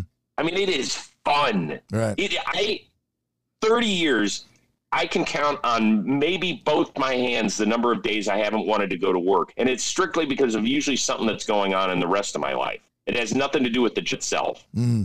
I have been so fortunate to have these jobs, whether it's BattleBots, whether it's the NFL hosting the show right after the Super Bowl, whether it was at MLB Net or now at Jomboy Media, just different opportunities to have fun. Mm-hmm. Everybody can say that with their work. Yeah. I mean, I'm I'm lucky. How do you how do you like the podcast world? I see your Jomboy uh, shirt in the background. That's Yeah. by the way, that's good merch. You know, we I, I thought we had pretty decent merch, but I like your merch. I'll swap you out a shirt, Chris. Well, well, this actually isn't a shirt. They're old jerseys that I took Oh. a logo Oh. and steamed. On, that was a, a Michelle Rose production. My wife is like, "Yeah, I'm going to have some role in this show," but um, I actually enjoy it. yeah. It is. It's a different. I've had to really learn over the two years. It's a different speed. Um, you know, there's a lot more storytelling involved, which I dig, Yeah. and I like interviewing people. So I think it's really fun for me. Yeah, it, it's you know everything in radio that, especially now that you're taught about getting to things quick. I mean, it's all. I always say there's too many scientists running the art museum, um, and, and same probably goes for television. I'm assuming as well. In the podcast world, you know, you, you kind of figure it out on your own whether you're gaining or losing an audience. I mean, obviously, it's helpful for those that are on television like yourself to have a following. Um, and it's even helpful for people like me that have been in different markets in radio. So uh, it, it, I'm enjoying it. You know, not to say that I'm not going back to terrestrial radio anytime soon, but I enjoy the podcast freedom. It's liberating, totally, Totally. liberating. I want. Yeah. And by the way, Jason, I would I hate to cut you off. I think that there's an important lesson to be learned that sometimes linear television and radio, I would imagine, for that, uh, for the sake of argument, is massively overproduced. And what I mean by that, maybe we're getting a little in the weeds. We all pretty much agree that the best show on television that's a studio show is what? Inside the NBA. Watch that show as a fan. There's very little highlights. There's very few graphics. It's just them letting Ernie and Charles and Shaq and Kenny have the ball and go play. Mhm. It's so loosely produced that it, that's why it's the best show because they people just want to hear talking and having fun. Yeah. And when things have to get serious, they do that too. But just let them be. Yeah. Let's not think, okay, well, how can we sign up with this graphic and this video and this? Yeah. No. Yeah. It's it's very very few camera angles and very few transitions on that show as well. Yeah. Yeah. It's I just they let them be. Yeah, they let him be. Uh, I want to talk to you about the the Damar Hamlin situation with uh, with the Buffalo Bills that all of us saw in that Monday night game, and uh, where you know this depending on you know well we're recording this before we air it obviously, but um, you know hopefully things have gotten better by the time this airs, um, and we all saw something that I know I've never seen ever before. You know I know it's happened before as we found out later, but I mean, what, what was your first reaction when you saw that? Um, yeah, I knew something was different. You know, I part of my job to sit in a theater room at NFL Network every Sunday and watch every game at any time. So, unfortunately, a couple times a month, we do see a stretcher, we do see an ambulance come out on the field, but you see a guy's limbs moving, you see a thumbs up, and we've all been conditioned to say, "Oh, okay." Now I can let my brain and my heart move on, and we can watch them in peace now. And when that didn't happen Monday night, we all experienced something that we hadn't before. I tend to look this way. Um, I personally think that there's a lot of good that comes out of tragedy or near tragedy. And I think something we've learned is that most people are really good in this country and in this world. Um, most people who cover the sport for a living did not even know Damar Hamlin was prior to Monday's cardiac arrest incident. What we did was we found out he's a special kid who in college started toy drive. And people wanted to do something. They knew they couldn't fly to Cincinnati and comfort his family. Um, they knew they couldn't fly to Buffalo and give the players and the staff there a hug. So how do we help out? Well, we can donate money to his charity. And something that had less than hundred thousand dollars in it before Monday now has more than seven million. Mm, That's un- that's for somebody that most people in the world didn't even know existed. right. So I think that we have to be able to look at the good. At the same time, there are going to be people who are sh- shouting at the top of their lungs, the sport is too dangerous. We know it's inherently dangerous. I think what we need to do is take a step back as football fans and kind of check ourselves and understand that there are young men putting their lives and their health on the line for our entertainment. Do they get paid handsomely? Yes. Do they choose on their free will to do it? Absolutely but it doesn't mean it has to be mutually exclusive.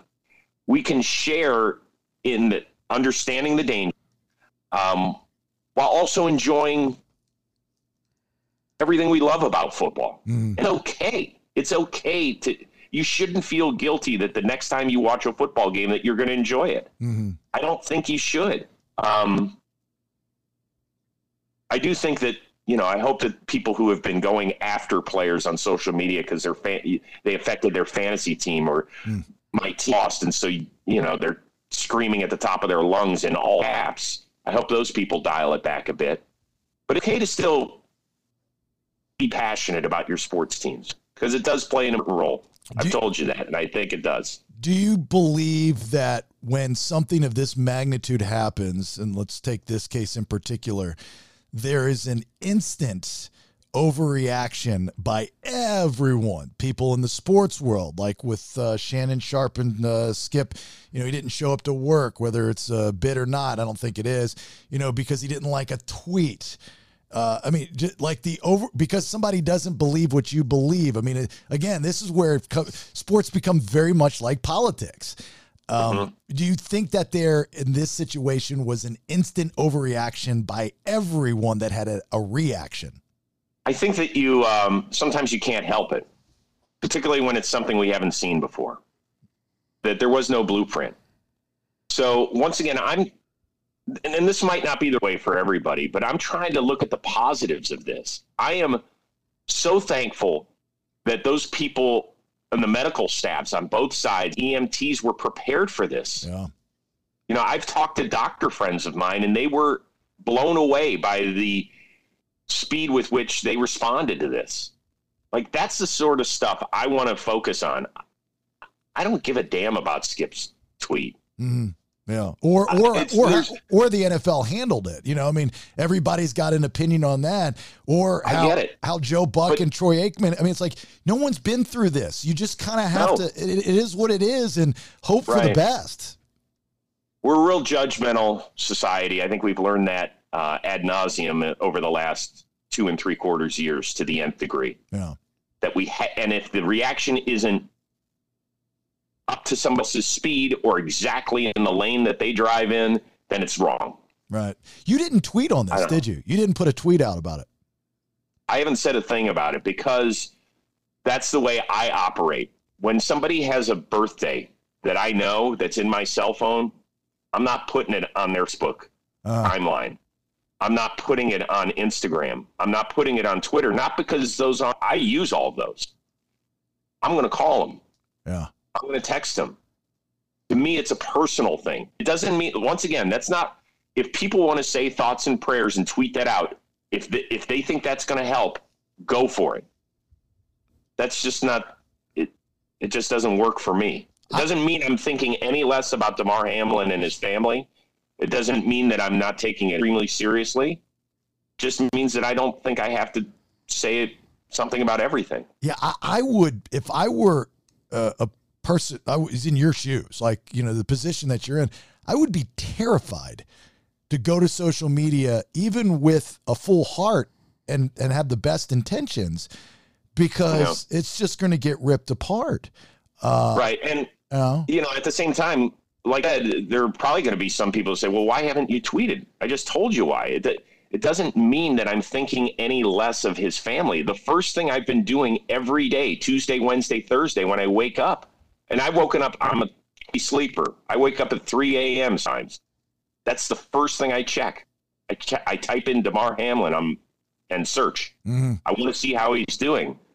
Um, and I am hoping for the best. I really am. Uh, it's it's been an alarming week for for Yeah. everybody. And- It really has. And and for the uh, the comment on what you said about people uh, and how violent the NFL, like that's no secret. This is one. This is one of those one in a gazillion instances where everything has to be wrong perfectly to happen. And that's that's what we witnessed. It, it was nothing more and nothing less. And those are doctors saying that, not just me. So you, you, but everybody wants to be a sleuth and, and, and, and investigate and have an answer and be the one. There's nothing more to it. All you can do is sit back and whatever you believe in, say, please, whoever you are, help this young man out, and, and then just go along. I mean, it's just will will they play the game again? I don't know. I know there, there's different conversations that they're having. I don't think you can.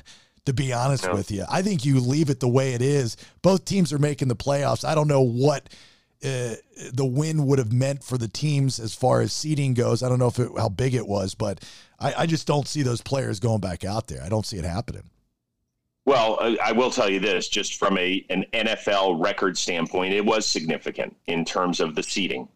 Uh, at the same time,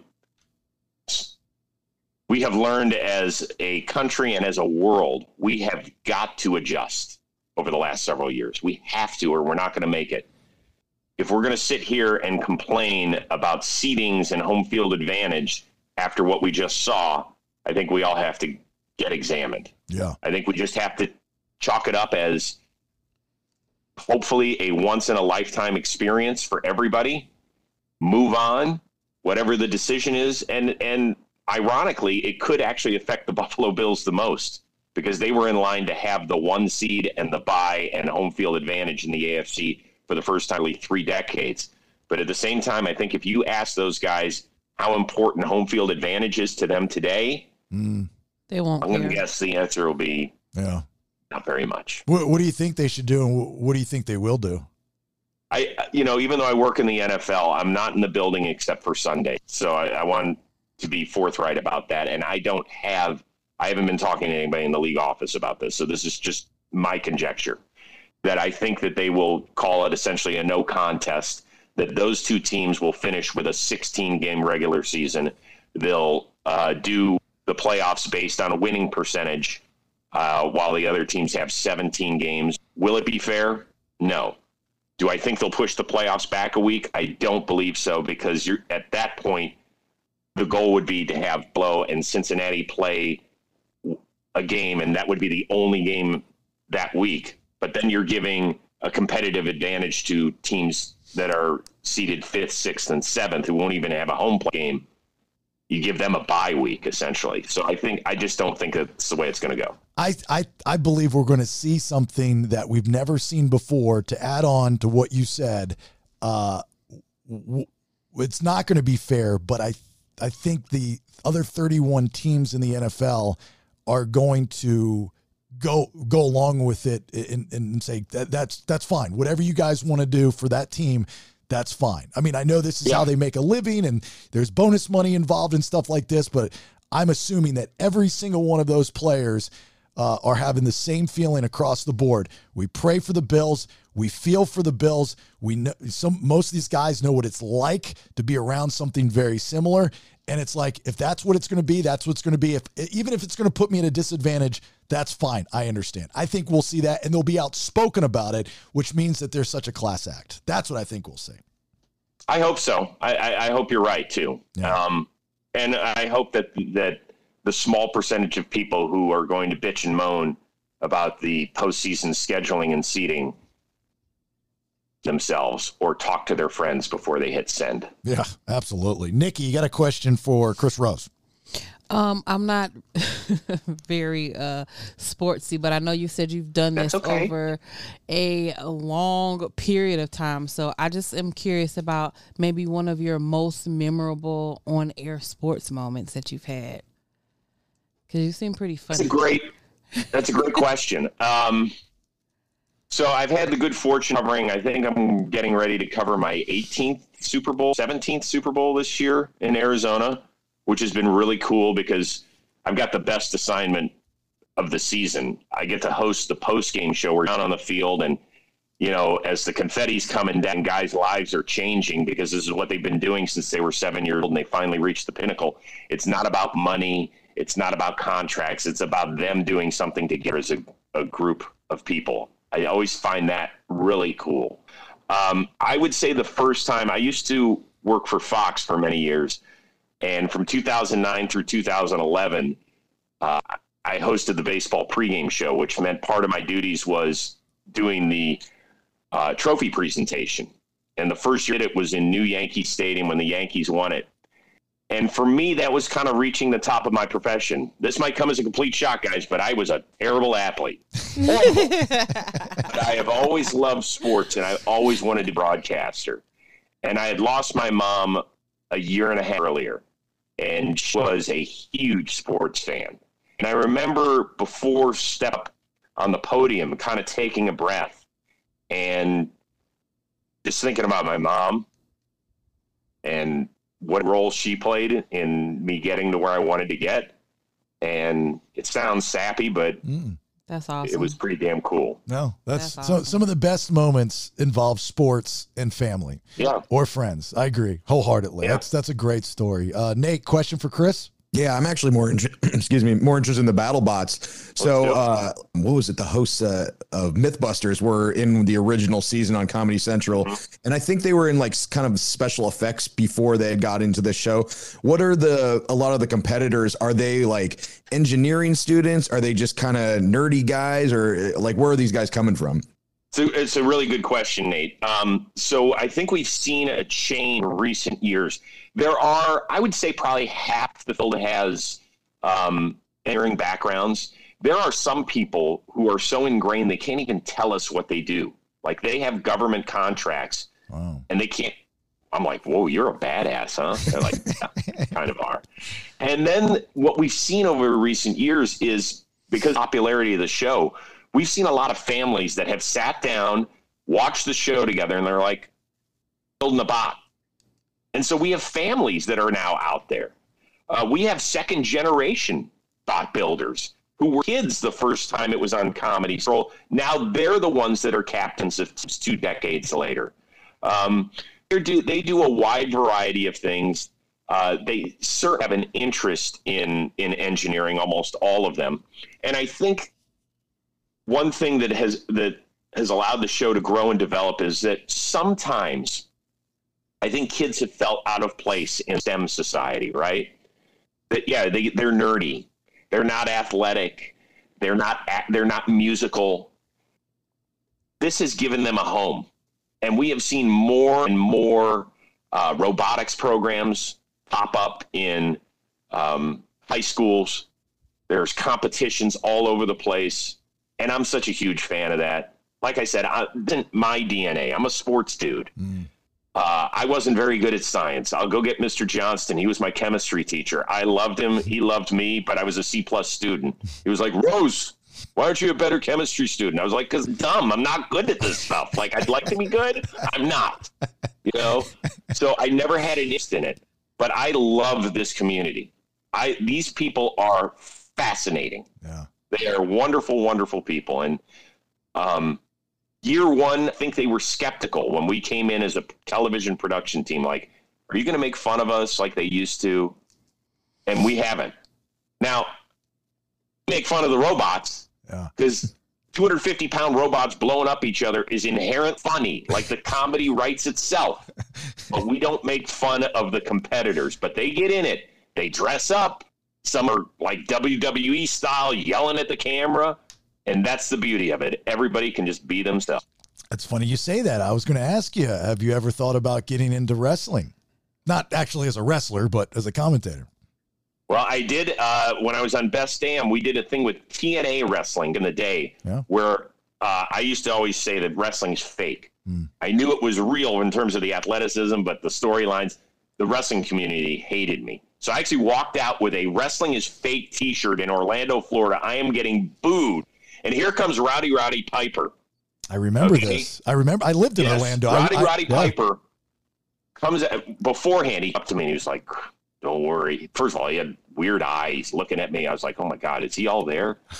He goes, "Don't worry, I'm not going to hurt you." I said, "Hey, I'm wearing an, an earpiece in my ear, a plastic earpiece. Just don't hit me in this ear." He's like, "Okay, okay." So he comes, immediately hits me in that ear and jams that thing into my brain. then he takes a fire extinguisher. He never told me it was going to happen. He took a fire extinguisher full of baking soda and sprayed it in my face. I'm like choking to death on the air. I'm like,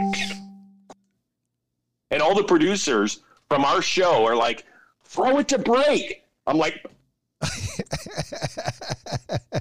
I think if you were to like do an examination of my lungs, I still think there's stuff from 2002 or so. Yeah, I so could that see, was my. Uh, I could see you being a commentator though, and actually, I oh, I I did some work with them. I had a relationship with them, I lived in Orlando at the time um, on that back uh, lot there.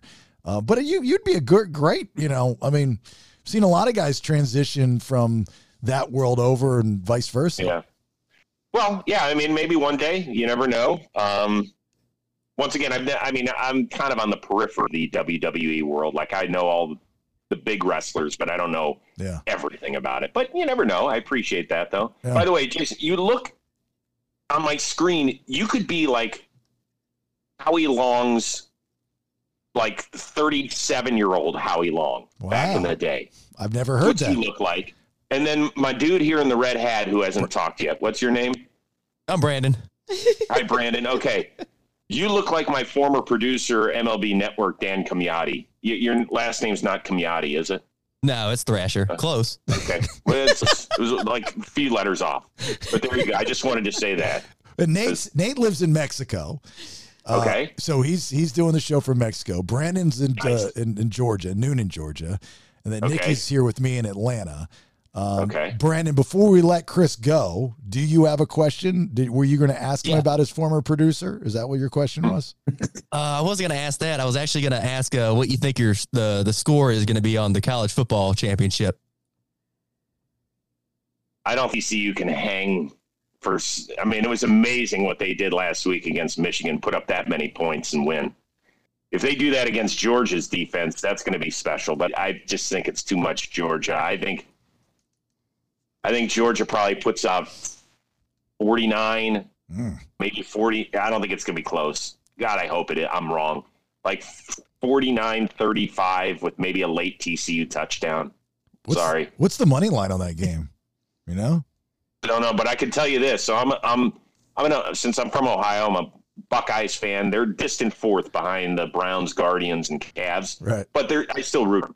So last week, New Year's Eve, we're out to dinner. I, my wife's like, I want to go out. So we went out with three other couples. I said, fine. I'm watching the game on my phone, though. She said, no problem. I'm watching it the whole time. Dude at the other end of the table apparently doesn't know I'm watching because when we missed the kick at the end, he goes, up. they missed the kick. Georgia wins. and my phone was five seconds behind. I was like, what are you? What's the matter with you? That's like, guy code. What respect down here? He's like, what?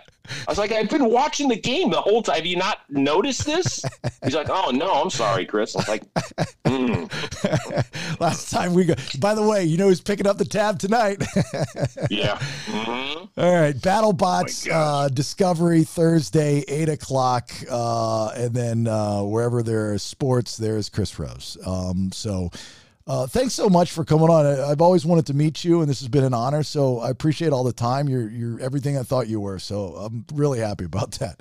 Um, Well, I appreciate that. No, this was a lot of fun, and um, usually I underwhelm people. So this is uh, that's that's good to hear. Thank you. you did not overwhelm, Chris. I promise you that. Well, happy New Year, my friend, and hopefully we'll talk again soon. Okay. Sounds good, guys. Thank you. Thank Bye. you. Bye bye. Take care. See Hold Wait a minute. Let's hear from our sponsors. I absolutely love the relationship that I have with Nubertees Men's Wellness Facility in Sandy Springs, Georgia. I've been going there for, I guess, now two years for testosterone maintenance, and it's totally changed my life. As a 47, almost 48 year old man, I have the testosterone of somebody in their young 20s, and I feel great. And I look great too, if I do say so myself. But it's more than that. It's dieting. It's getting your life back on track. It's longevity so you're around for your family, your kids, your friends. So I need you to go to menswellnessleague.com. Schedule an appointment right there on the homepage. You schedule an appointment. I'm in there once a week and I see a lot of you two percenters up there, and it makes me feel good that you're doing something about your health. And you can get that wellness combine for only $99 because you are a two percenter. That's $200 off the regular price. Plus, if you sign up, you'll get a complimentary vitamin cocktail valued at $150. You'll get a full body detailed assessment and analysis from their board certified staff. When you schedule that call, make sure you mention the BS to get this deal. Menswellnessleague.com. All right, full disclosure yes, Rachel Guy, Rachel the realtor Guy, is my wife. On top of that, she's one of the best realtors in Atlanta. Uh, she's, well, not just Atlanta, and the whole state of Georgia.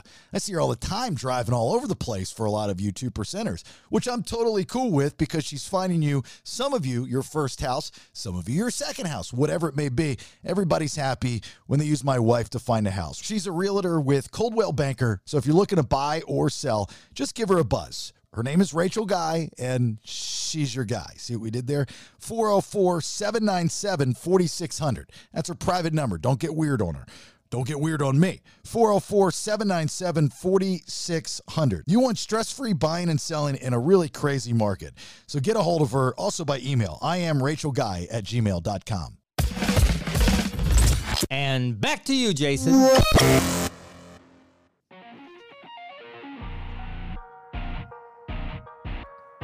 Got a couple uh, of Netflixy things for you.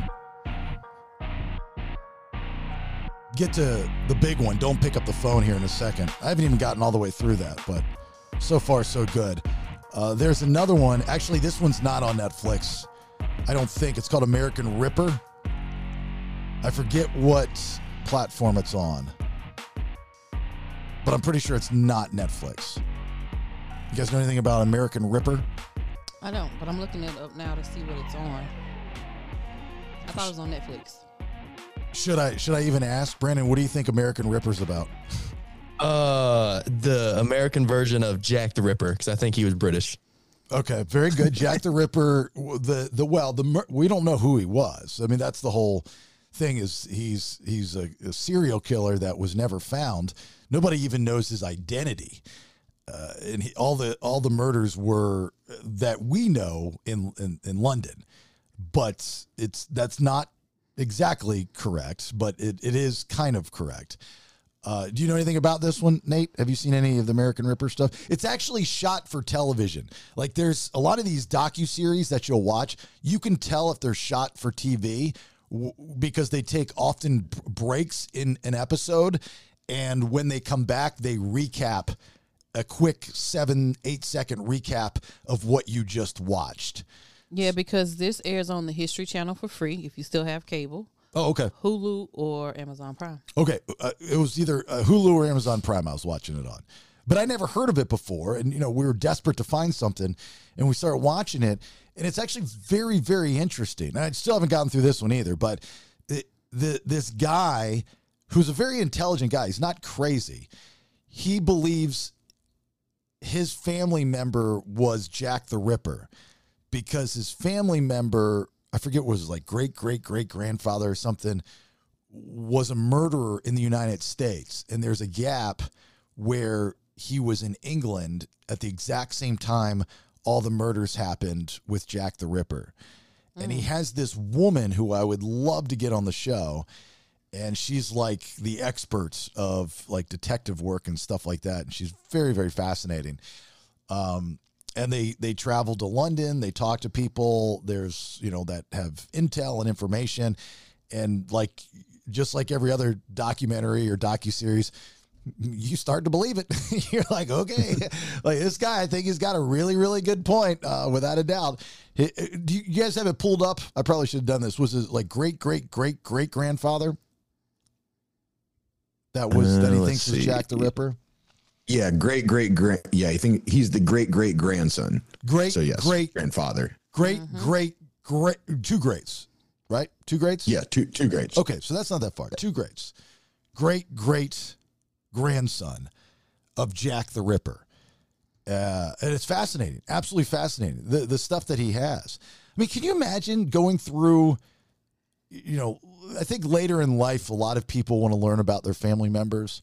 You know, obviously, I have an interest in that as well because of how dysfunctional my family tree is and you go and you find out that there's either somebody of importance or there's somebody that goes against everything you believe in today or what was it um Edward Norton just recently found out that he has a distant relative of Pocahontas, right? His his Pocahontas is like his 16th grandmother. Yeah. I saw that the other day. How cool is that? You know? And you can Yeah, I wonder how they found that out. Is it that ancestry.com or some kind of DNA testing? it's those kiosks in the middle of the mall. You know, you pop up in there and you give them your name. Yeah, she's on 23 and me. yeah. Just the blood pressure machine. You go to the kiosk where they do the shield, your family shield. They type in your name to the computer. No, but Ant- uh, Ancestry.com does that, right? The, through DNA testing. I'm assuming they have DNA from Pocahontas. I'd guess. I don't know. Yeah, that's weird. Yeah, I- yeah. I don't know if there's. I've never seen like a section for celebrities or or old historical figures. Well, they have to have your DNA in the system. You know, that's what's always kind of sketchy about, weirds me out a little bit about those Ancestry.com things is that, you know, like what, what, where, where's your DNA go? You know, and, and how private is it once it's there? And what are they doing with it? It- It's kind of trippy. I mean, we live in kind of a day and age where they're cloning people. It just, it just kind of weirds me out a little bit. I know it may be a little bit over paranoid. Yeah, a lot of people feel like that. I think, um, but also we go to the doctor and give a, a pint of blood and don't know where the fuck that goes. So, you know, You are absolutely correct. I was just giving blood the other day and I was thinking about that. I was like, oh, who's the lucky bastard that gets my blood? well, they can take your DNA from it too. Uh, yeah, or yeah, take the, D- the take the DNA of the plate. You're right. Yeah. So I don't, you did it, right? You did the the ancestry. You sent your DNA in, right? Yeah, yeah. It's kind of cool. Every now and then I'll get an email saying like, "Oh, you have a new third cousin or something." Like somebody else must have signed up and put their junk in there, but um, Do you I don't play around to with it a ton. Yeah, because most of them are like people I kind of know, I think, or like my mom knows who they are. Like, oh, that's Aunt blah blah blah's second, you know, son's grandson, or and I'm like, oh, cool. yeah, it's like I have nothing in common. I have nothing to say to them. But then why would you do it if you're not reaching out to any of them? I think it was more to see like uh, because it also shows you like on a map where like your your family is from. Like it'll show like Europe in this mm. certain section. And it'll say like generally when your family came over to the U.S. and where they landed. And you know, my I have like a lot of family that came into the Northeast and stuff. So it's kind of cool in that regard. But yeah, I was hoping I'd find somebody like really cool, but Rich not- guy. nothing yet. Yeah. Mm. Uh, I, I I've always wanted to do it, but that's what's always held me back uh, of not doing it. There's another um, really good documentary. This one, the Peacock, about Ric Flair, and for like there are things that I never knew about Ric. Like I thought I knew everything there was to know about Ric Flair. I love Ric Flair, but Ric Flair was adopted, and hi- the parents that raised him were wonderful, and then later in life, like he's 70 some years old now, just a few years ago, his biological brother reached out to him. And he openly says, I mean, like at first it kind of stings a little bit, like, oh, what a douche saying this. But, you know, I guess you kind of have a point. You're 70 some years old. He's like, the the the documentarian asked him, said, uh, have, "Are you going to get in contact with him? Are you going to meet him?" stuff like that. He goes, "No." He goes, "I'm 70 some years old. I've you know, I've got too many things to to work out before you know I die, and that's just not one of them. I don't need any new headaches in my life. And anyway, he's probably just wanting to meet me because of who I am. I was like, oof, that sounds kind of douchey, but he's he's probably right. You know, I mean, would you reach out? You, you're more.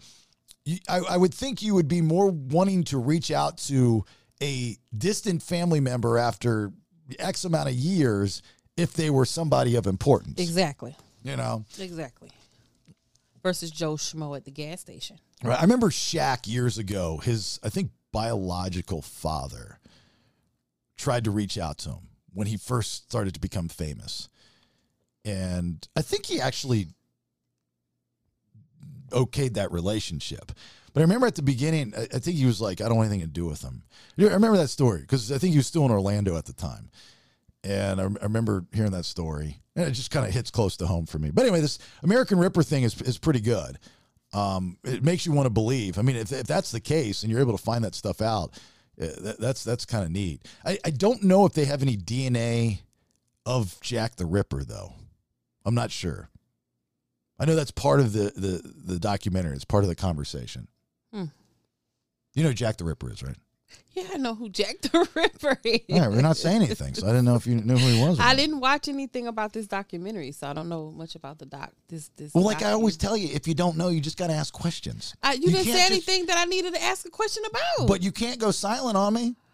I have said a few things. What Exactly, do you mean, a few things. silent? You gotta You want me to sit here and give you a whole rundown of Yeah, who Jack what the Ripper? Who what? Who what? When? Where? And why? Yeah, see? I need you in your game. I need you to ask questions if you don't know.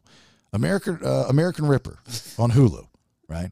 Uh, And and, Amer- uh, Amazon Prime, Amazon Prime. or the History Channel if you have cable. and then there's this one that I know Nate has seen, and we have the same. Oh, wait, re- real quick, they they do have DNA and and they do know who Jack the Ripper is.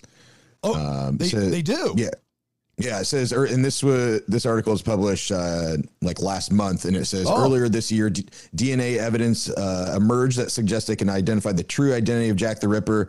A shawl was found on the body of uh, Yes.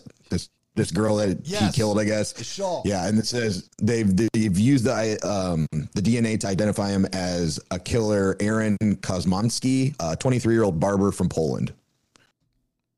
So he never lived in the United States. So this No. guy's Well, great I mean, great well, I don't know. Actually, I, I mean, it doesn't say that. It just says that he was a 23 year old bar- barber from Poland.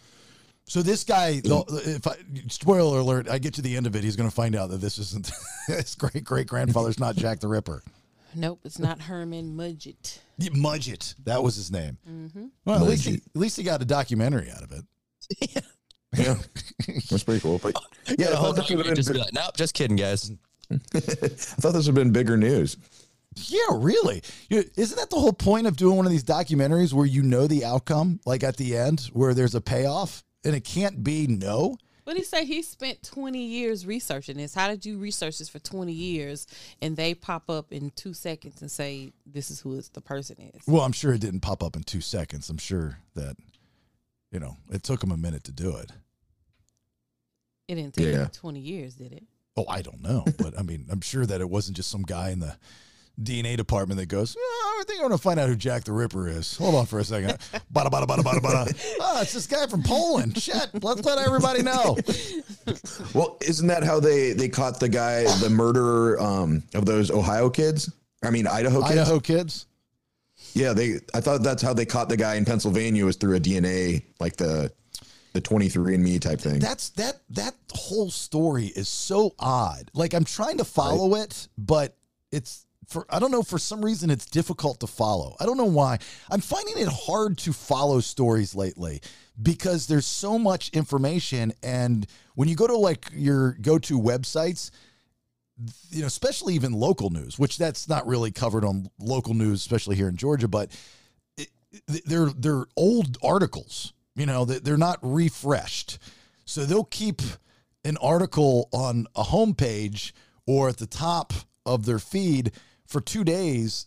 You know, it's two days old now, and there's somebody that has newer news.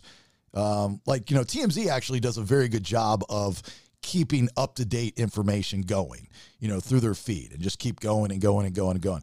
But there's a lot of these news sites that just let news sit there.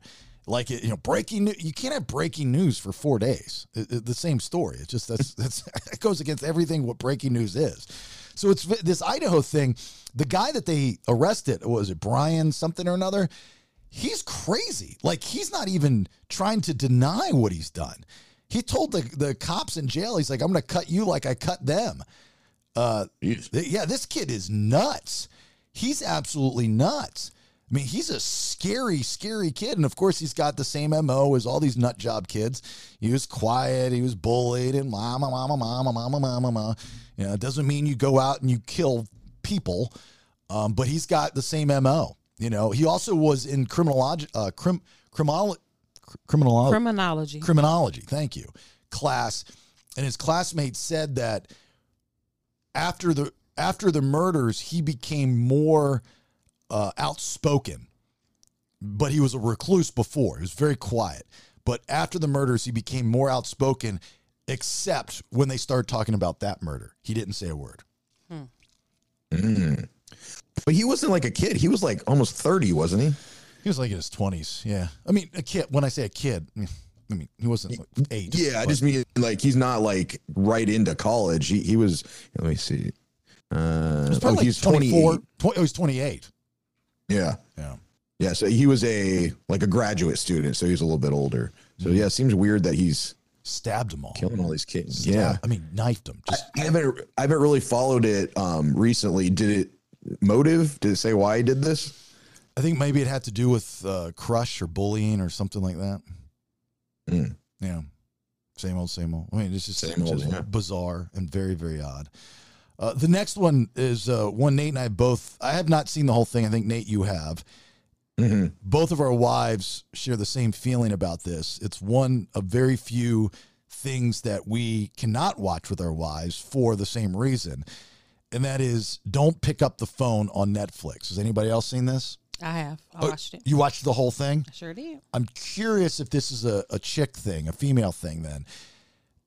So what it's about, and I I knew nothing about this until Yeah, me neither. I just ran across the only reason I started watching it is because every once in a while, you know, your phone knows what you're you're thinking uh, all the time. And it just started to pop like I'd see news stories pop up in my phone about ah, oh, it's the next big thing on Netflix. You gotta watch it. I'm like, okay, that's fine, I'll watch it and plus it's you know cleverly titled "Don't pick up the phone," makes you guess, wonder what it is. So and somebody on the two percenters group posted it. I can't remember who it was, but that's yes, why I watched it. Yes, you are correct. That I, that also was why I watched it. So these these incidences, over seventy of them across the country, happened in the nineties. Right? Yeah, it was, but it was for like a decade. It was like over ten years. Yeah, eighteen years. 18 years. Oh, wow. Even longer. Mm-hmm. There was a, a person that would hoax call. I don't want to say prank because usually pranks are kind of funny. These were yeah. hoax calls to fast food restaurants, McDonald's, Arby's, you name it. And somehow, Brandon, you know anything about this? No, I've I've scrolled past it a few times on uh, Netflix, but haven't haven't picked it up. Somehow, this person on the phone was able to convince the manager at these fast food restaurants to strip search their female employees and then take it to the next level of like doing a full body cavity search, having them dance naked, give them oral.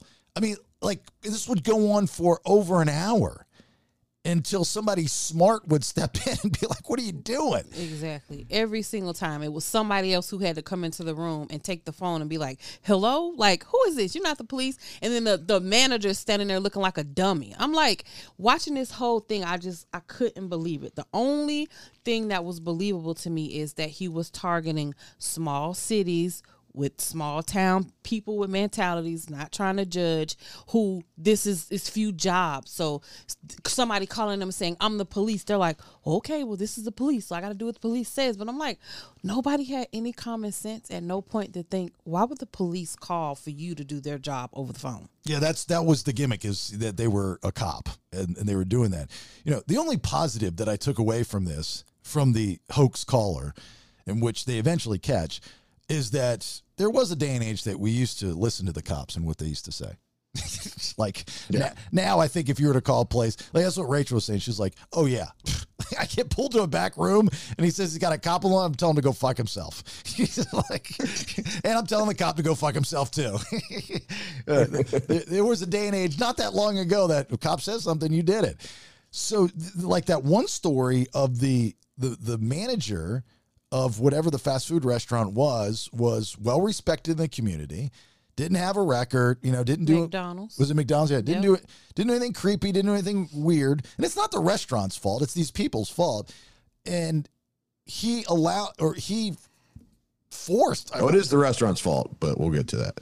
he well then maybe i haven't seen that part of it but he uh he this poor like kid like 16 17 18 19 No, years. it was the the manager of McDonald's was a woman, and the and the police that she thinks is police is telling she's telling him like I got to get back to work because she's been back there now with this girl for over an hour. She's taken all of her clothes. He had her take the clothes and put them in the trunk and all this crazy stuff. So the man who came in was her fiance. He told her to call somebody that she trusted to watch her while she went back to work. So that's who the man was. the fiance of the manager of the manager. Yep. Yeah, he didn't even work there, He didn't right? even He was just there. some Okay, just we're, some we're, guy. we're talking But- about a different story then. Uh, th- th- This was the guy that after she gave him oral, he just left. Yeah, that's that's the story. That's the manager's fiance. Oh no, No. Nikki, this is the other one where it's the guy, and he they actually interviewed this guy, and he Mm-hmm. was like he was kind of telling the whole story. So that this is another one No, that it's was the very happening. first episode. I think both of you guys haven't watched it maybe recently. It's the very first episode. That's the No, this manager. is- Her it's name's not the fir- Donna. No, no, that this isn't that story that Jason's talking about. Jason's talking about the one where they actually interviewed the guy that was doing the interview and stuff, and he he went, ended up going to prison and uh, and he had all these charges and stuff. Right? Is that the guy you're talking about, Jason? I, I don't know. He just he reminded me of the sports guy uh, from uh, Forty Year Old Virgin. Whammy! You know, I don't know why he did, but he just did. It, it- it's the girl had dark hair, and I think she was nineteen. She was 18. 18 uh, Mm-hmm. because the second one was like 16 at the time. Right. You're talking about the one that was 18. They had her back there with the little apron on. Yes. And they was taking her apron on and off. That was the lady Donna. She was the manager, and it was the guy's Yeah. name was Walter. That was her fiance. She called him in to watch this girl. And she gave him oral. Yep, he made her give him oral. He made he her left do right jumping afterwards. jacks because he he finally it clicked in his head like I just sat here and did all the stuff to this girl. So he runs out, Okay, so this is the one where the custodian comes, comes in. in, Yeah. and he's the one who's like, "What's going on in here?" Yeah, the custodian Yeah, comes thi- in. Yeah. Yeah, this is the only one that was like on film that, or they actually had the video of it. I Yep. believe. Is Yep. it, isn't that Um, nuts? but- isn't that absolutely nuts that these people, fe- I mean, fell for it? It's it blows my mind like as as I'm even sitting here watching it. And as the the um police officer who's doing the documentaries recounting it and you know he starts tearing up I'm tearing up too cuz I'm like who could do this and not in your mind think this is wrong? So when everybody was saying what you're saying like oh he was respected in the community and he's this and he's that I'm like nah he ain't right. Cuz he would have never done this if he was so respected. I agree with you. No way I agree with you. There's so, there's a, there's there's something loose. Mm-hmm. Yeah. Yeah. It's just like, oh, I guess if you say so. I guess he's been wanting to do it a long time. He's like, oh, I guess. Sure. Yeah. my so fantasy- Brandon, the re- the reason they're doing these strip searches is because they've had the the scam or whatever it is. He calls in and says, "Hey, uh, we have a report that somebody, uh, a customer, said that they were robbed by your employee." And we need, and that's why they get into this strip Oh, search okay. thing. So they're looking for the money on their body. But so the first part of it, I could almost kind of, I mean, obviously, I, I don't think any of us would fall for it, but I could kind of see it because, the, you know, when you have a, a law enforcement officer on the phone and they sound very official, you kind of go along with it. But when a cop is telling you to have this girl suck your dick, you got to think something's up there. like that's not normal. So when it gets that far, yeah. So when it gets that far, you got to be like, okay, they have to think, okay, this is not right. But I don't, I don't know if maybe they're just so far in that they think, well, if I stop now, I'm going to get in trouble or something. But yeah, it's it's very uh, unbelievable that not not like not that it didn't happen, but unbelievable that these people could do these things and not think it was odd. You, you wonder if the the manager, the guy that's doing all these things, once he gets to the point where the the hoax caller cop says, "Yeah, have her give you oral," he's to the point where he's like, "Well, it's not like I'm making her do it against her will, you know. I mean, it's this is Yeah, kinda- well, and that's the other- that's sexy. I think it- she kind of likes me, actually. You know, Yeah, and that's the other thing why it's such a weird case and story. Because I mean, not to to victim blame whatsoever, but it. How do you charge somebody with like some kind of assault when they willingly did it? You know, they all they did was ask them to take, take your clothes off, do you know, do this sexual act or whatever. They didn't force them to do it. Um, No, so they're I- I actually feel- forcing her because they have her held hostage with no clothes on. They've taken her property now out of the room. She can't go anywhere. They have her closed in here, so it, it is against her will. She But she's it- a scared but little which- kid.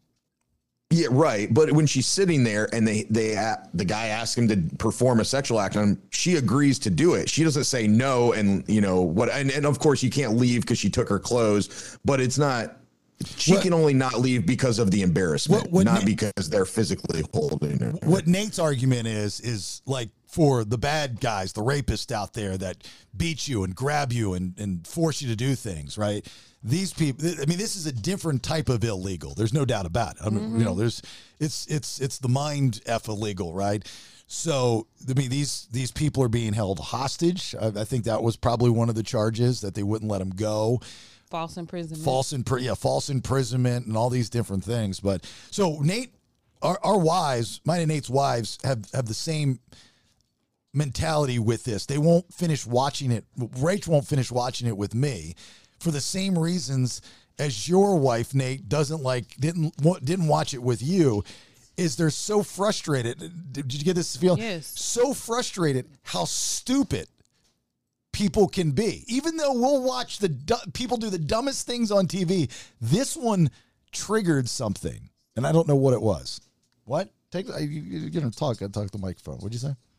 Here she is. She's helping me save my fish fish today. So it's different. Why is it different? it's a different kind of stupid. Well, what's different? Because if you're Tiger King stupid, that's entertaining and hilarious.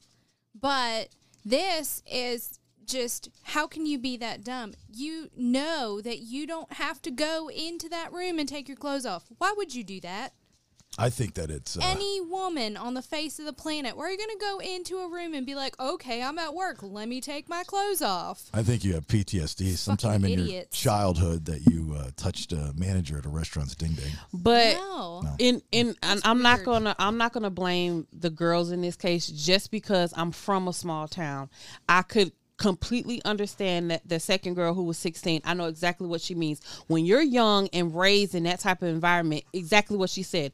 Well, it's yes ma'am no ma'am. If an adult tells you to do something you do it. Now of course it, it, depending on how you were raised, you're going to question some things, and you may not be like, "I'm not going to do that," or "I'm not going to take off my clothes." But when you've been programmed a certain type of way your whole life as a child, when an adult tells you to do something, and now you're thinking it's a police officer, and you're about to get in trouble, you're being accused of stealing from somebody. Those girls were scared to death. I blame every adult in this situation. So I don't blame those girls at all. Generations are dumb because the adults raised in the same situation, Yeah. can't go to and say that it's okay One of those to tell girls this that child to take their clothes off at work. Yeah, yeah, and that's what I'm saying. The the girl in Statesboro, Statesboro is not mm-hmm. far from my hometown mm-hmm. where I'm from. She's one of the only ones that was like, okay, this is going too far. Like, no, I'm not doing that. Mm-hmm. But most those other two girls, I could just I could see them. I know those girls. I know girls who were like them even when I was growing up. If you told them to do something and you were adult, they were gonna do it and they weren't gonna really question it too much because mm-hmm. that's what was embedded in them. Their mamas need to do better. I bet I you. know my daughter would never. She'd be like, okay, I bet you. and leave. I bet you Brandon right now has got a boner. He's like, "Oh, this sounds like the best opportunity ever. I'm going to start working in the fast food uh, business." Hey, bees would be like, arrest me. Yeah, our daughter would tell them to go fuck themselves. There's no doubt I don't. About I'm it. not saying in this situation, but your daughter listens to authority. She's not like a type A personality where she's going to scream or yell at somebody. She kind of goes with the flow. Yeah. So I'm not saying she would fall for this, but I could see her listening to authority and not questioning it too much. Mr. She's a Nate knows girl. a whole different bees than we do. She's definitely a mini me. They- they- They're, I agree with you, and I think most young girls are going to do. We we were talking about this at the dinner table with uh, with Ariel and some of her friends, and one of her friends was like, "Oh hell no, I ain't doing that. Hell no." And I was like, you know, Yes, she would. I don't know if you would, like you said, do the the whole shebang, but you might get to, you might do some things that are inappropriate because you are afraid of what's going to happen. And I agree with the mentality of, hey, this is the only job I have, especially if it's your first job or your second job. Yep. You know, I mean, the, the, this the, the, the hoaxer, all they got out of was their jollies. I mean, that's they're just listened. Which is real weird. Yeah. But this is not this is like basically the same thing as when some there's a false confession, like the the Brendan Dassey with uh, making a murderer, where you're accused of something and you think it'll just go away if you just do what they tell you and, and give them what they want to hear. So I, it's kind of a similar thing where you think like, how would you, why would you ever confess to something you didn't do? But when you're in that kind of situation, you think it's, everything's official and you're just like, I'm just trying to clear my name. I didn't do anything wrong. Um, so yeah, it's one of those things you probably can't really understand unless you're there. It's just it's interesting that both my wife and your wife hated this documentary because these people were that stupid. I couldn't watch anymore after the custodian was the one that came in and said, "Y'all, But- we shouldn't be doing this." But there are things on television or that we, we we watch that are just so stupid and ridiculous. And you just get glued to it. I'll give you an example. Going back to when we were buying my mom the car the other day in that makeshift lobby of the dealership, on the television, they had this lowbrow talk show on. it was awesome. And I that's when I had to go into the back room and talk to the manager. And Rach says to me, "Take your time," because she got sucked in from the beginning. It's called Karamo. It was awesome. It was so Was it in another language? No. Oh. No, it's I think it's like it's, it's this black guy. I think it's shot here in It was Atlanta. like local Atlanta TV. it looked like local Oh. TV. And the and the the idea is this guy brings out his guests that think that their significant other is cheating on them and the gimmick behind the talk show unlock the phone. unlock the phone. Oh. So they uh, they they they decide to unlock the phone to find out if they're cheating. Like that's the Oh, tell was this the sale. and I'm like, It was awesome. you like a national story 18 years of a hoaxer doing these horrible things is is is not worth watching but you're sitting here stuck to karamo unlocking cell phones which you know is all fake anyway like, With al- along the same lines of watching, what is that movie that I can't watch? I hate it. I can't stand watching it because it's so real. Um, the uh, Oh, Taken. Taken. Oh my god, that's like petrifying. I can't watch that movie. And I'm like, girls, you have to watch this movie. That shit's real. Well, it's real. I don't. I can't do it. karamo's trying to be real I you know about know. karamo I've never You heard gotta watch it. It's Karamo. awesome. that's a different. Drama. That's a different kind of drama. maybe heard maybe it. maybe we'll book karamo to get karamo on the show might I be like he might be the next big thing who knows what do i know about stuff like that so anyway those are a couple things uh, that uh, you can watch if you want before we get to yeah go ahead what So what, what did this guy get arrested for? Just impersonating a police officer? Yes. Y- So I, it. I don't know the end result. So if you guys want to say it, that's fine. And spoiler spoil it for me. I, I've not gotten to the end of it. So Well, I'm not going to spoil it because I mean he he gets arrested, but there's more, so I won't I won't spoil Yeah. it. yeah, okay. Yeah. Feels like a South Park You're- episode. Yeah, you're not gonna like the result though. You're not. Oh, really? So I'm guessing he got off pretty much scot free. Oh. Well, another thing that you know frustrates you is when you watch this is that it went on for 18 years across the country, over 70 different times, and the police didn't communicate.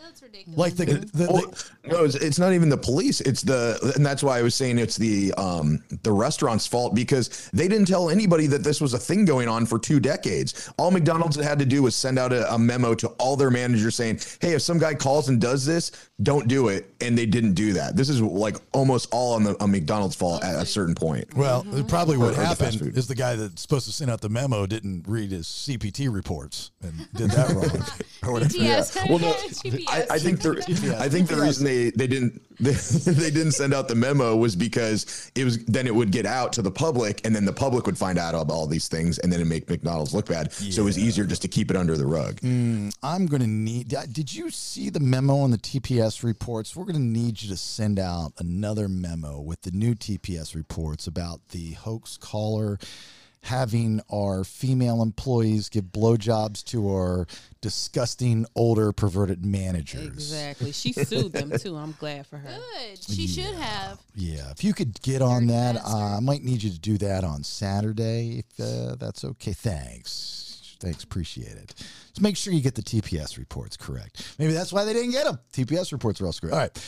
Uh, so before we get into your bonus content for you premium two percenters, which is, I think, and I'm sure that I'll be told I was wrong by somebody on this show, a great teaching moment uh, from parent to child about money. Uh, that will be your bonus content for your premium two percenters. Those are the people that subscribe to our podcast. They pay the four ninety nine a month. We appreciate it. You get the commercial free uh, episodes if you choose. You get the early release episodes before anyone else, exclusive giveaways when we have them. The extra podcasts, uh, well, I think we're getting away from that, right? We're going to just re- have all the podcasts the same, but you can listen to a commercial free.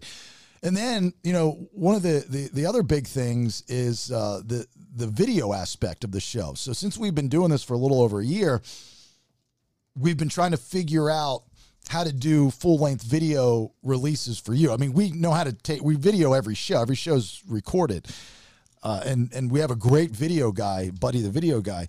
But it doesn't make sense if we have a subscription service to release the video full length video shows to everybody. Then we wouldn't get any subscribers. It would be pointless. Um, so what was like, well, let's, you know, going into the new year, let's change this and for our premium two percenters, find a way to do it. So we have, I have, I thought I had the emails for everybody that subscribes. So when you go to Anchor, uh, you go to podcastthebs.com and right there, first thing you see is says subscribe. It'll take you to a page, you subscribe, and you get all the stuff I said. I thought I had all the emails from everybody. I was wrong. I have a large number of the emails from the subscribers, but I don't have all the emails. And here's the reason that when you signed up, this is the only reason it could be. When you signed up, you decided to opt out of emails. I'm assuming opt out of emails from Anchor or Spotify. It didn't say anything about the show. So um, that's the conclusion that I've come to.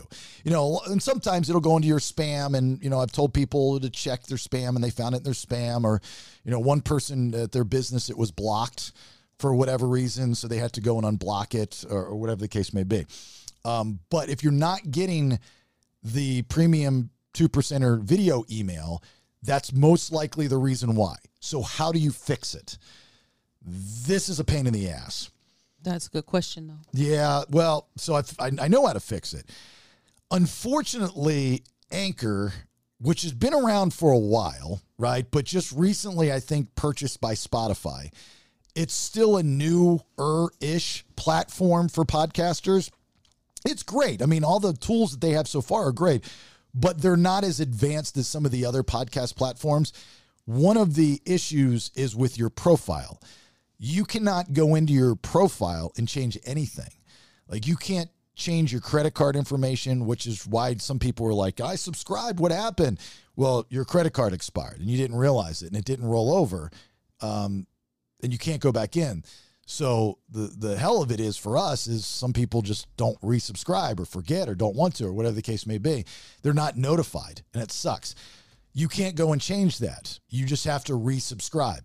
Same thing if you want to opt into the emails. You have to resubscribe. I don't want you to subscribe twice. I mean, you can, it'd be nice, but so you would have to unsubscribe and then resubscribe. So it's going to take you a couple minutes if you really want in on this. And I apologize, but it's out of our control. There's nothing I can do. Absolutely zero I can do about it. It is kind of kind of kind of weird that it works like that, right, Nate? I mean, you'd think that they would have a better system, but they don't. Yeah, that would be, I mean, common sense to be able to change and update your profile. Well, when I'm just surprised how many people's credit card expires. Like your credit card doesn't expire for like eight years. Why is everybody's expiring this year? It didn't expire. They just didn't have the money in there at the time, and then they had to put it in there, and then it's a pain because you got to go resubscribe. But people don't always want to honestly say that. I can honestly say it because it happened to me, so that's why I know. well, it, it, it, that they, they that does happen actually more often than you think. I mean, if you just look at the probability of how many people are out there, how many people subscribe, um, and you know, it, there's a small percentage out of all those people that the credit cards. I mean, mine do it. I've had that happen before, so numerous times. Just depends how many credit cards you have too. You know. So anyway, that's that's the situation. I'm sorry, it's not the greatest news. You know, even the the the people from Anchor said um, they said uh, I know it's not ideal, and we have told a certain department about these issues. So we're hoping that eventually they'll fix it. So hopefully they'll fix it. But in the meantime, you just have to resubscribe. So you got to carve out like maybe five minutes out of your day to unsubscribe and then resubscribe. You know, I never thought I'd be telling you to unsubscribe, but if you want the the, the premium, and, it, and it's only it- it's not a lot. It's it's it's you know it's a handful of, of of of subscribers. It's not everybody, so it's just a handful of subscribers. But I know how important the video thing was. Like I was saying before, you know, go back to the beginning of this project. There are so many people that were like, you know, we want the video, we want the video because I know a lot of you are visual type of podcast listeners. And there's like two different ways you can do it. You can have a full podcast like on YouTube, or you can have the audio version. We chose to be stronger in the audio version um, with the video element and then figuring out at a, at a specific time how to do the video element.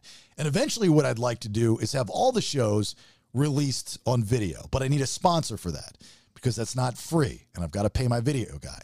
Even the Clueless 2, I'd like you guys to record yours if possible. All right. Yeah, we got this one camera here. I'm going to have to get one more. Have to tidy up a little bit. Well, I mean, you know, yeah, do whatever you want to do. So, um, but we got to find a sponsor because we got to pay Buddy in order to do it. So that's that. Uh, other than that, podcastthebs.com, that is our website. Subscribe, like I said, also all of our social media. Our top three that we release on Tuesday, all the playlists are up there. We've got a store, uh, a new store coming sooner than later. Um, putting all the pieces together for that, which is really cool. And if you're a sponsor and you want to want to be a part of the show, I mean, we've got amazing sponsors right now, and they're totally getting uh, a return on investments. You know, I just had somebody reach out to me the other day saying that they signed up for Nuber. I mean, you know, new year, new me, you know, and I'm like, well, that's good. And I was very honest with them. I was like, just don't bullshit yourself. Like, if you're going to go there and you're going to sit there through the the consultation, which is about an hour and a half long, and find out all these things about your body that you need to do moving forward, then do it. Don't say you're going to do it. Do it. Actually, don't say you're going to do it at all. Just do it. You know, lead by example. Um, and the neurotherapy girl, uh, Julia Ferris, that we had on last Wednesday, you know, she she's not even a sponsor of the show, but there's so many people that are signing up with her. She's like, I'm giving, you know, because I've she's had so many calls, I'm giving fifty dollar a fifty dollar discount to the brain mapping thing. And I was like, cool. And I'm gonna have her come over this week and map my brain. nice. Yeah, I'm gonna have her map my brain. All right, uh, we'll get to the bonus content here after the outro. So premium two percenters don't go anywhere, and that's cool. You guys are digging how we're doing that, so thank you. I like it too. Nate, you got anything before we get out? Don't pick up the phone. Don't suck your manager's dick. That's great advice, Brandon. Uh, you have bad, bad handwriting. It takes three people to decipher it. All right, and Nikki D. Opt in, never out. Opt in, never out. All right. Thanks for listening. Thanks for the support as always. Uh, and bye. Get off my lawn! It's old man Kevin, and the BS is done for right now. Please share, like, and support podcastthebs.com. It's better than radio. Now, get out of here.